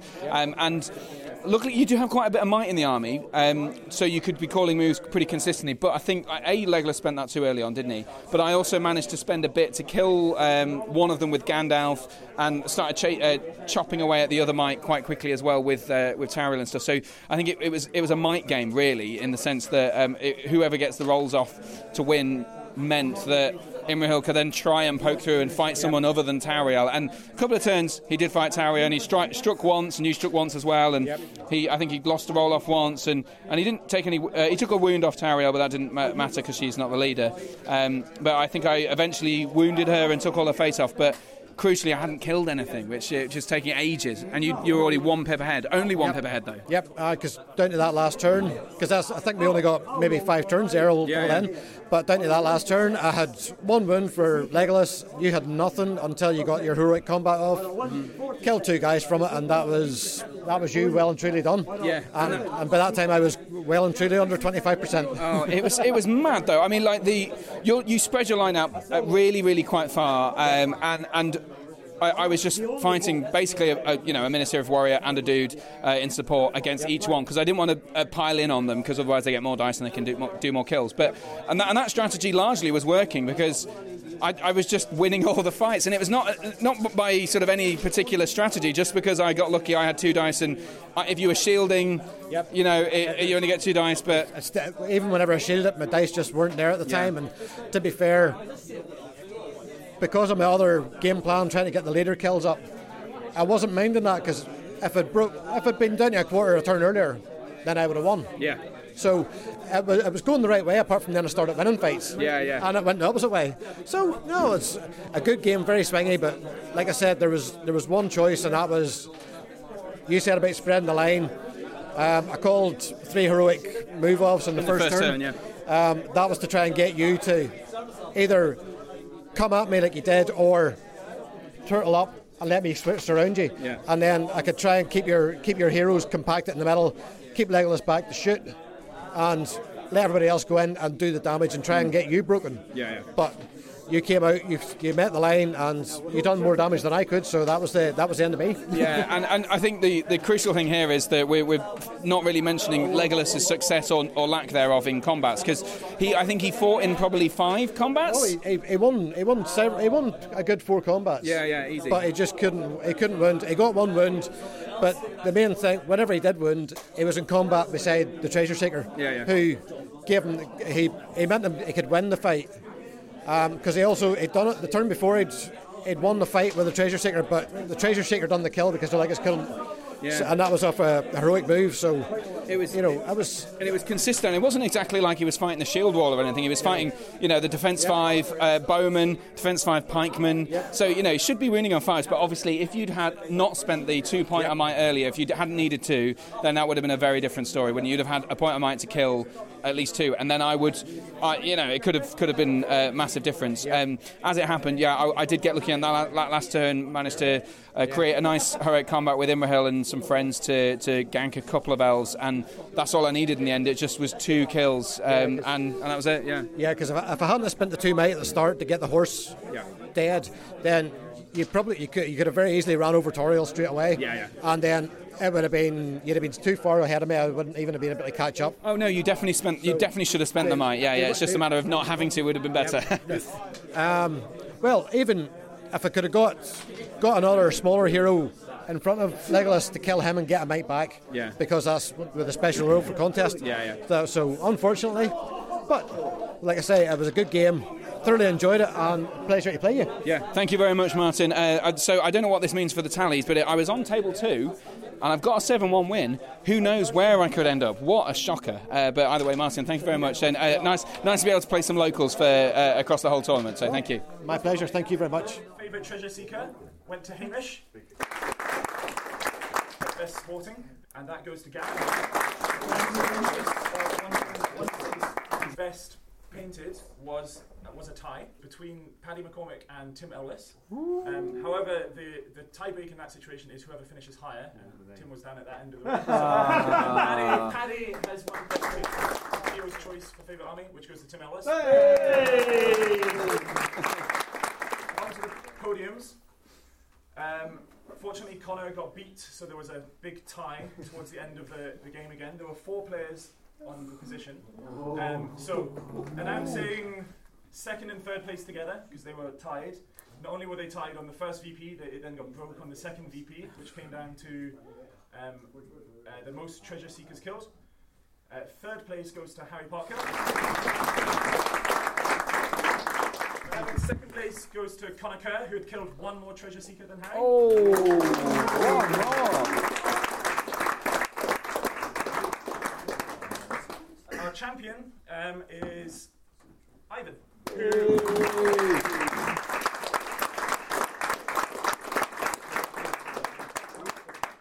So we come now to Journey's End. The Battle of Numerous Tears is over, and uh, I, I'm very, very chuffed because I got a, a third place position. But we're not going to talk about that too much because uh, I'll, probably wrap us on that uh, about that after I've spoken to the winner of the event, which is Ivan Sheehan. Well done on the uh, the win. Oh, thanks very much, Harry. Thanks very much. Yeah, I mean, I mean this, this, you're no stranger to, to top tables here at the uh, the Irish League. To be fair, because you actually got given your trophy for winning the league literally this this weekend, uh, and for uh, and for also being the best in the league for. Uh, Republic of Ireland, Northern Ireland, and Scotland in the uh, in the GBHL as well. So, and what sort of top table filth are you bringing uh, these days for a GBHL 90? Oh, GBH90, it was uh, it was Army of Dale, so Yeah. not the not the most filthy of things. No, but um, there's a few things in it that make it work. The heroes are good, not great, but they're they're good enough to kill things. Yeah. You've got the Knights of Dale, so that you don't care if you lose priority because they'll charge you. You'll get plus one to wound. You still kill a bunch of stuff. Yeah, yeah. Uh, fearless and everything helped in four of the six. on everything, is that in the league? You've got Sworn Protector for the the king. Oh, have you? Right, I didn't even know that. really That's brilliant. Yeah, Um, yeah. And then the um, you still get a load of balls. You have 14, 15 bows. Yeah. So at 7, 15, that's still quite good. Yeah, yeah. Oh, that's amazing. And so, so what's that? Must be forty-five models. 40, well, 46 with the treasure hunter. Forty-six So uh, models, big, which is big chunk, and they're all fight four, and so there's, there's a lot to, to think. And the yeah, dice yeah, and the, the high defense. Yeah. So yeah. so so- the, it did well. It only broke once. Yeah. The leader didn't die because it's an infantry leader, so you're allowed, you're able to protect it quite well. Yeah. It's hard to actually get it, and unless a cavalry model gets to it, but you can try to cushion it a bit. Yeah, yeah, you can you can block, and, and with the with the I guess if you've got the guys with the uh, the plus one defense, you can sort of have them hanging around. So cavalry are a bit reluctant to charge that as well because it's a, a fairly easy thing to box off. But um, in, in terms of the matchups, um, w- was there anything that you particularly struggled? I think I don't think anyone won all of their games. Is that right? No, nobody won all the games. Connor was the only one that could have. Yeah, but you beat him in the last game. round, decidedly in contest of champions from what I, could- uh, I could overhear from my uh, from my vantage point on table two, which I won on by the way. Uh, of the armies I played, the one that would cause me the most trouble would have been like the I played uh, uh, David Coleman, Right, uh, yeah. so because he is Boromir, who's good against killing all my things. Yeah. The elves and these Yeah. blinding lights to stop the shooting. Yeah. But it was just the mission we played on. It was it was, it was whole ground, so I was able to get more models into the middle. Right. And then by the time it ended, I was able to push him out of the objectives as well, just Right. to have more things in there. Right. But I think that on on matchup wise, I think that was probably the the most dodgy one. tough, uh, but, but you lost the game. So whi- which one was I that? lost, I lost the one in Connor. Uh, Right. I lost to Connor in the first time we played. Oh, so yeah, of course you played two games against him, didn't you? Was And he- what was he's got a weird, weird army. Yeah, he had the, the Golden King of Abrakhan, a Hasharin, uh, a Taskmaster, and a Ring Wraith, and then just a load of guys. Yeah, so he, he had had- 48 models. Yeah, and because I, saw, and I did, to be fair, I did watch. Uh, I think I was in a similar. I think I was similarly next to you. We never played, but we were quite close to each other most of the time. And I, from what I gathered from just earwigging in and watching over, uh, you you both deployed in a shooting war, and you had like 15 bows, and he had like 20 or something like that. Yes. But you were kind of rank, hoping that that his, his his bows would win you on sixes, and yours would win him on fives or something like And I that. was So on threes his fours or fives. yeah, so you probably should have won those shooting more, but Yeah, you, well, by the sound of it, you weren't. Well, well I, I lost some more models, but he lost more of his bows, so in the end, he just walked towards me anyway. Right. Um, but what, what was the game really was just a swingy fight with a Hasharin and Prince Bard. They were both each other's protect and both each other's target. Ah. So when, when Bard died, I just lost three points for defending him, and he got three points for killing him. Right, But if okay. the Sharon dies, then it's just a big It's the other way around, right? Okay, so uh, so all, it could, literally could have swung down on Could've the sw- couple and of the very last combat of the battle as well. Yeah, absolutely. Oh wow, yeah. Well, that's that's always one of the best ways to, to end an event. So, so in terms, I mean, obviously, uh, this this uh, this is a relatively small event, twenty six, I think, 28, 28. So 28 people. Um, what Large I, for this side of the water, but yeah, yeah. small for small compar- comparatively for some GBHL events I've been to. The- But the what what I find most interesting is the there's a completely different uh, sort of meta in, in air quotes, or maybe it was was it just because it was a slightly different event? There was a treasure seekers, there was lots of fun I think involved. maybe that 'cause this this does seem like a bit of a lightning in a bottle kind of thing. Because Yeah. normally there would be a few. Dra- there might be a Dragon Emperor, there might be an AOL, or there might be a, another kind of like a, a top tier kind of. But there was no like major meta list. Yeah, yeah, exactly. I think that- yeah, I was going to say that would have helped you. But I, I like. I, I think the only thing I can think of that is even vaguely meta is is like Gulavhar and, and Angmar, which even then is like kind of outside the thing. Like there was a surprising number of fiefdoms armies. There was a because a good like nearly twenty percent. I think it's like four or five fiefdoms Yeah, armies in the yeah, end. it's, like, it's a massive There's chunk. Mirkwood Rangers armies. Yeah, yeah. These just There was uh, about four Gandalf the Whites. yeah, yeah. I mean, it's like a crazy number of things. So, I mean, I, I, th- I think it's fair to say that, that you know, while I, I got that on the podium with, with my unusual list, and, and you, you've topped the podium with, with a, a, a non kind of meta Yeah. choice, in a different field, it would be fair to say that they, they might not do as well. Correct. Yeah, yeah. yeah. I, it would be a lot more difficult for me to do anywhere near as well. If I, I still think I might get three, four wins. Yeah. But I, I don't think I'd be pushing for five. Yeah, if you were playing against a Witch King Suladân combo or something like Yeah. that, you would, It's you would probably more- struggle, right? Uh, which King Sultan isn't the worst. Yeah. Because you, you're still fearless. You're still fight four. Um, yeah. So that's one of the few medalists I think I'd be fairly comfortable playing into. Oh yeah. But a lot of them. Assault Lavorian. That's a bit worse now. Yeah, yeah, Uh, Or any, anything with like better shooting, or if it has a big hero, I'm not normally I'm not a fan of it. Yeah, that's true. Any sort of big hero is like, oh, okay. Yeah, yeah, fair enough. Yeah, bi- the bi- Beornings and things like that, which which Oh, were there here, but yeah, uh, I I mean, was next to him once or twice. Yeah, I played him, and, and I think I, I think there was a couple of mistakes on his behalf, but um, a, a fair good share of dice rolls on my behalf to, to win him. So, you know, and enough, a different day it might have ended differently. But either way, uh, Ivan, it's, it's it's great to see you on the top of uh, another podium. I know uh, you're also heading to the Grand Prix in February. Is that I right? am. So I will be there in the Grand So Prix. I'm also going to be there. So uh, who knows? You may well be on the podcast again soon. What do you, I, I mean, maybe it's too early to reveal, but what are you planning to take for for February? Have you decided something yet, or is it going to be the Dale again? Who knows? It could be Dale, but I think I'm leaning more towards something like Riders of Théoden. Right. Just because small armies. 600 points, isn't it? Yeah, 600 points, you'll have five or six heroes. You'll just smash the guy's army, hopefully. Uh, Uh, interesting. that'd be something I might bring. Interesting. Well, Ivan, uh, well done on this this event. Uh, well done on the, uh, the the various different league trophies you've got over the last uh, uh, 24 hours, and we'll see you in uh, see you in February. Thanks, Harry. Thank, you very Cheers. much. So we come now to Journey's End. I think I've already said that actually as the end. That's not a good good segue. But we're in the car. Sean Sproul, uh, To, is uh, ready to drive us somewhere. Uh, I'll chat to him in a bit. But first. Tim Elwes, partner, companion in uh, in travels. Uh, we, we drove together. We, we did all this exciting stuff. Um, we have. I just wanted to get a bit of feedback from you, Tim, because Tim, you are uh, you you came along with with a what kind of army? Because uh, you, you were excited about this. I came across. Uh, bloody hell. I came with what I thought was kind of a, a really bad army, like a lowly performing sh- faction on Longshanks, uh, Mirkwood Rangers Legendary Legion, um, and then everyone slagged it off as being like a really cheesy, non fun, not very exciting list. So I thought, well, we'll stuff that. I'm just going to have lots and lots of fighting and go lots of combat. So hopefully, although it's boring, I've played it in a more uh, entertaining style.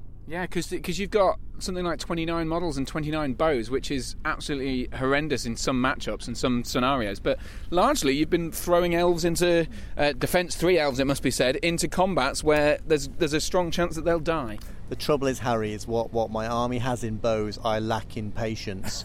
Um, two hour games, are, it's a long time to be bent over a table when I could be having a cup of tea. So I had a couple of rounds of shooting, but when they shot practically nothing, I thought, this sod this for a game of soldiers, I want to roll some dice. And they're not actually bad in combat, lots of fight fives. I got I took nine sentinels in my list, so I got to do some fun stuff and set up some ace combats, which then my heroes then spaffed and performed appallingly in, but actually quite an interesting army to run and play. And obviously, we have the treasure seeker as well. Have you mentioned that? We had a Oh, little yeah, extra, extra treasure seeker who brought March and a three points of might into my list. I don't have March as normal, and I'm a bit tight on might. So yeah, I got to do some some shenanigans.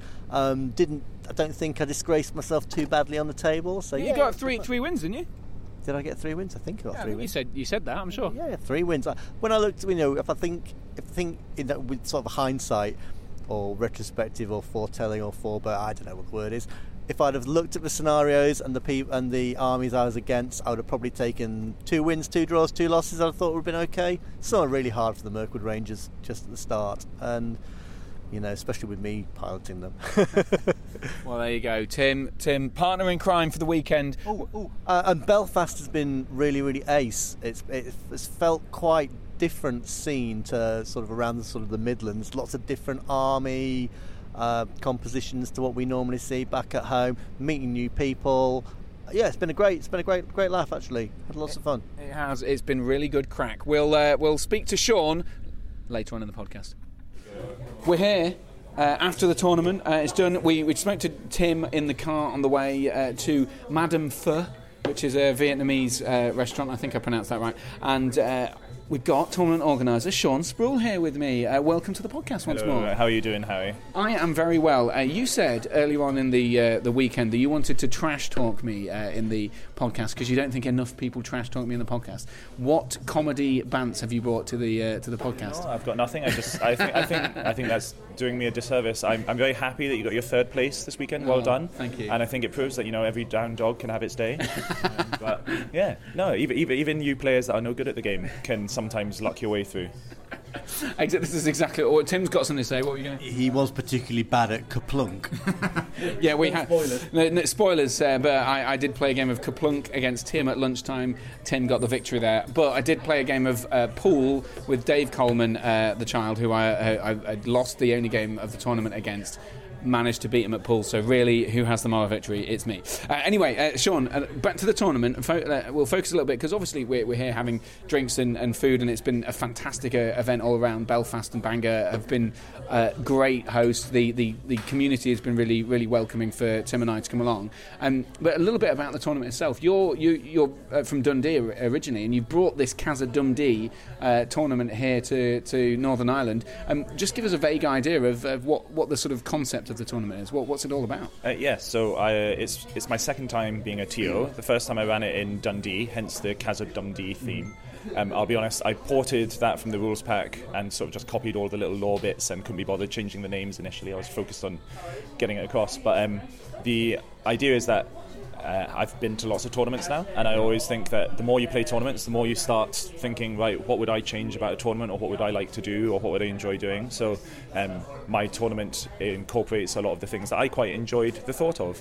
Um, so, be that modifying certain scenarios, I think that's not done enough. Um, I think there's a lot of scenarios that are unpopular, um, but actually really good scenarios. They sometimes just need a little tweak. Um, and there's uh, things that I also enjoy where if you're not necessarily playing for a podium place, you might be playing for something else in the tournament to go your way.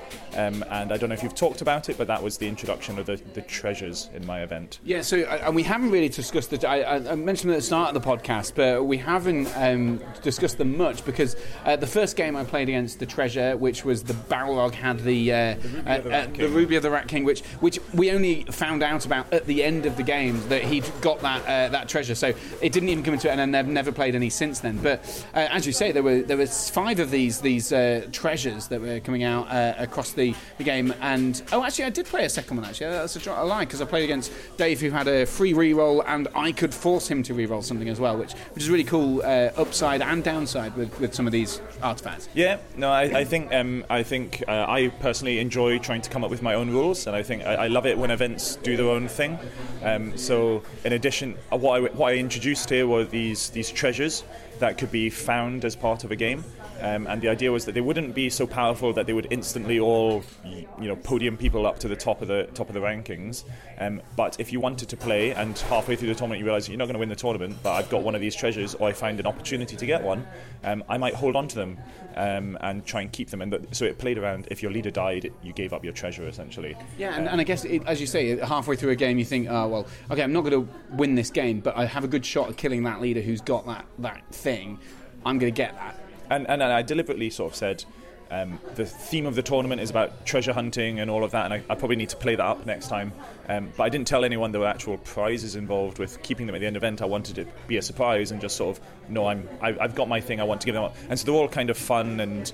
Um, I tried to balance them in that they would provide some kind of small positive, but also give your opponent some kind of thing to use against you, or provide some negative as well. Mm. Um, so, for instance, the Rat King that you had, um, your leader gets followed around by a group of rats who are, use the ruffian profile. But the army doesn't know why you're being followed around by rats, so you get a reduced standfast. Yeah, yeah. It's it, there's some really cool ideas. I I, I love that uh, element of it, and and actually uh, not just that, but the, the, the treasure seekers, which obviously did play a big part uh, in in everyone's tournament, and you know just starting on a goblin captain profile, but with an extra point of might and resistant to magic, and I think that was it, and then getting these extra powers per game. You know whether it was I think it started with Bane of Kings re-rolling all wounds, and then uh, escalated all the way through the tournament. That's that's been a really big part of the not just about the of, of the fun of the tournament, but also about actually helping your list to a success that it might not have already had. Yeah, um, so again, that was probably the other big change this time. So the treasures I'd used at my first event, um, and then the, the treasure seeker came out of an idea I had for a different event where you kind of, again, I Lord of the Rings is all about the heroes, and I love that, but also I love I love the unnamed heroes in this. So I thought everyone has their unnamed hero, and they start to get more powerful as the game goes on. Um, and for for the treasure seekers this time, I wanted them to be included in the victory points. I wanted them to be a tiebreaker for the event. Um, and I wanted to introduce the sort of list build, building challenge, I guess, of perhaps your um, army doesn't have access to cheap might or is missing a particularly killy hero come the late game, um, and the, the treasure seeker can fulfill that role. So does that change anything? Um, and I don't know if it necessarily changed what people were taking, but certainly this event seemed to have a very different representation of army lists, and whether whether that's my rule changes were unlocking that, or just people wanted to try different things, I, I don't know. But Mm. they certainly proved popular. You missed the most important of the.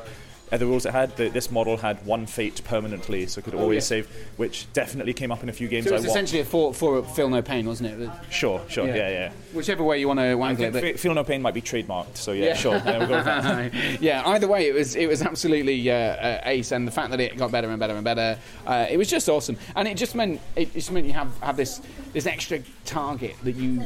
You know, you can't always kill the leader. You know, especially say for example against a Balrog. You know, it was like the Balrog is hard to kill, and that's the leader, and that's the always going to be the thing you get the two VPs for. But in this, you're like, oh yeah, there's that treasure seeker there, which you know got fight six by the end, but uh, and was three attacks and was unstoppable like Sauron. But you know, it's still two wounds uh, and or three wounds by the end, and, and uh, a, a feel, four feel no pain. That's that's that's killable. Not maybe not the Balrog, but that is, and that's two VPs, which is which was.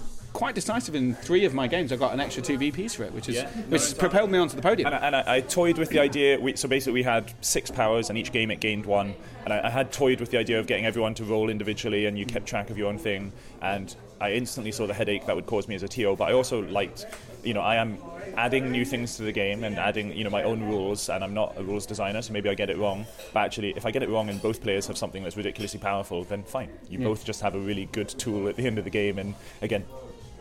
No one can complain. No Yeah. one can complain. No, and I don't think anyone would be. And, and the one, uh, the final thing, uh, I mean, the, the, pr- there were prizes aplenty. It was great. Uh, lots of people got came away with prizes that you know weren't on podium positions. Uh, the the trophies, um, you you had really nice ones. There was a wooden spoon for the top the top three podiums, which have been beautifully uh, painted by uh, I think uh, someone's girlfriend, So I- Suraj's I- girlfriend. I'm going to borrow your podcast for a shout out here. My good friend Suraj Hawk, his girlfriend, is a lovely wee artist. She has, for the first event, I needed four wooden spoons because it was a pod tournament.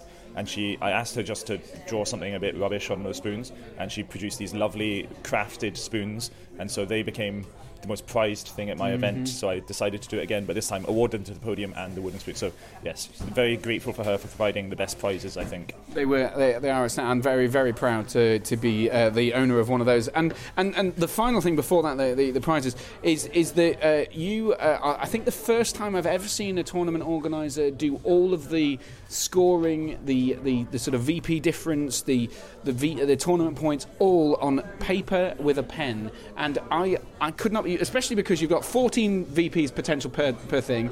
There's a voice a, a VP difference is the first tiebreaker. Plus you've got keep a track of all of the uh, the treasure seekers over, over the course of the tournament. I don't know how you did it, but I, I- assume there are hundreds of errors because it was all on paper. Maybe not. I mean, it, it must have been. It, it looked it looked incredible what you were doing. I, I must say plaudits to that. So Yeah, no, in, in- entirely fair. Um, I, I, one, I had changed VPs and stuff, so some of the existing things didn't automatically account for that, which is fine. That's what they're set up for. Um, I actually, I kind of found the opposite. I had someone double checking my work, someone I, I trusted and who wasn't in a podium running position anyway. Um, but actually, I, I did find it the opposite. With the paper, I, would, I would- was going through every single result, outing out myself and figuring out where people would be. Mm. And so you can see the mechanisms working. Mm. Whereas I find sometimes when people are entering into computer systems and stuff, they just kind of enter it and then later on spot the mistake. But they, by then Mm. they've done pairings or something. And I don't know how many Been of there. to where something gets repaired later on and all that. Whereas I just found with this one, if I'm checking it, then I get someone else to double check it and you know can do can do the maths behind it all. But it was just you know adding numbers. Um, you then realise you can kind of see it happening. So once or twice, I, I will admit this, I caught myself making a mistake, but I caught it instantly rather than afterwards going back, oh crap, you know, rubbish, I've m- Yeah, messed up the yeah, we pairings. have I to do a whole redraw of all the rounds and stuff. Um, yeah, we've done I'm that. not certainly telling people to do that. However, it was it, it was a bit of work. But, And for um, 26 players, it's fine, but it for, fine for, the 50, maybe not. It's fine for the small event, and you know what? Um, every round basically finished. The rounds finished on time, and for what I prepared in my head as the t- tournament finishing time, we finished ahead of that, which I think was perfect. Yeah. Sean, uh, cracking event was an absolute pleasure to uh, to come along to Belfast. I'm glad that uh, the, you sort of uh, pulled us over the ocean uh, over this uh, Irish Sea to, to come along. It's been it's been great. So thank you very much, and thanks for coming on Entmoot once again. Yeah, no, thank you very much, Harry. Always a pleasure. And uh, we're going to enjoy some more pho, aren't we, Tim? We've, we've eaten it all now. Oh yeah, okay, yeah. I we're- will point out we have actually eaten it. Yeah, okay, that was a, that was a lie. I mean, what I mean is we're going to have some Oh, more sorry. beers. Back for the editing. Yes, I'm going to eat this all this food in front of me, and only few beers tonight to redu- reduce the. Uh, Reduce the snoring. God. remember that Entmoot isn't filmed in front of a live audience, so there are some editing mistakes that happen. Yeah, no, it's, it's absolutely fine. There will be no editing of this podcast, but there will be some more Guinness consumed this evening. There you go. So, tournament organised. Tournament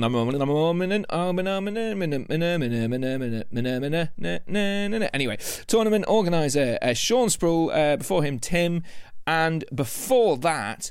Uh, Ivan Sheehan, uh, legend, the man, the myth, uh, with an army of Dale taking the top spot of this tournament. Uh, worth noting um, uh, that, uh, I, again, I think he, he admitted that not the most competitive list, but we shouldn't detract from the quality of play. Ivan is a cracking player. He's he's given me a good smashing before, and uh, also worth uh, giving a shout out to Connor Kerr in second. Uh, Connor um, had a very unusual army with. Um, uh, with the uh, Golden King and some other cool stuff in there. So uh, I, can't, I can't remember what else was. I feel like was was there trolls or something like that. Anyway, I don't know what else there was. I never played him, so I, I think he'd have given me a good fisting as well. Uh, um, but anyway, there you go. Um, I, Connor Kerr second, Ivan Sheehan top with his army of Dale, and uh, in a in a I think uniquely uh, GBHL event where I think there were four fiefdoms armies. And I was one of them. Here's me thinking I was doing something unique and special by taking the uh, forces of the fiefdoms. And in fact, I was just like everyone else, mostly. Uh, but there was a high percentage of Scottish folks and uh, Irish folks. So a lot of a lot of people who like kilts um, at this tournament. So maybe that goes some way to explain why there were so many fiefdoms uh, models. Either way, uh, I think that's probably enough, isn't it, for now? Um, it gives me something to work on though, because currently I'm the third best player in Ireland according to uh, the IHL, the uh, Irish Hobbit League. So that's something. Uh, I'm one of the. I don't know what. I don't think the rankings are quite. Um, uh, finalized yet but i certainly am third in uh, I'm, I'm doing well in in the league uh, I'll be in the top 20, I'd have thought, at least. Um, there's a, a, a, a 100 point event uh, ha- uh, that's happened in Wales um, the same time as this one. Um, so they the people who came first, second, third, and because it's massive, probably maybe even the top 10, uh, will be ahead of me on points. But either way, I am very, very happy. I don't care about the p- place in the league, really. Unless maybe I get another third. Maybe even a second. Who knows? We'll find out what happens next time on Entmoot. Thanks for listening.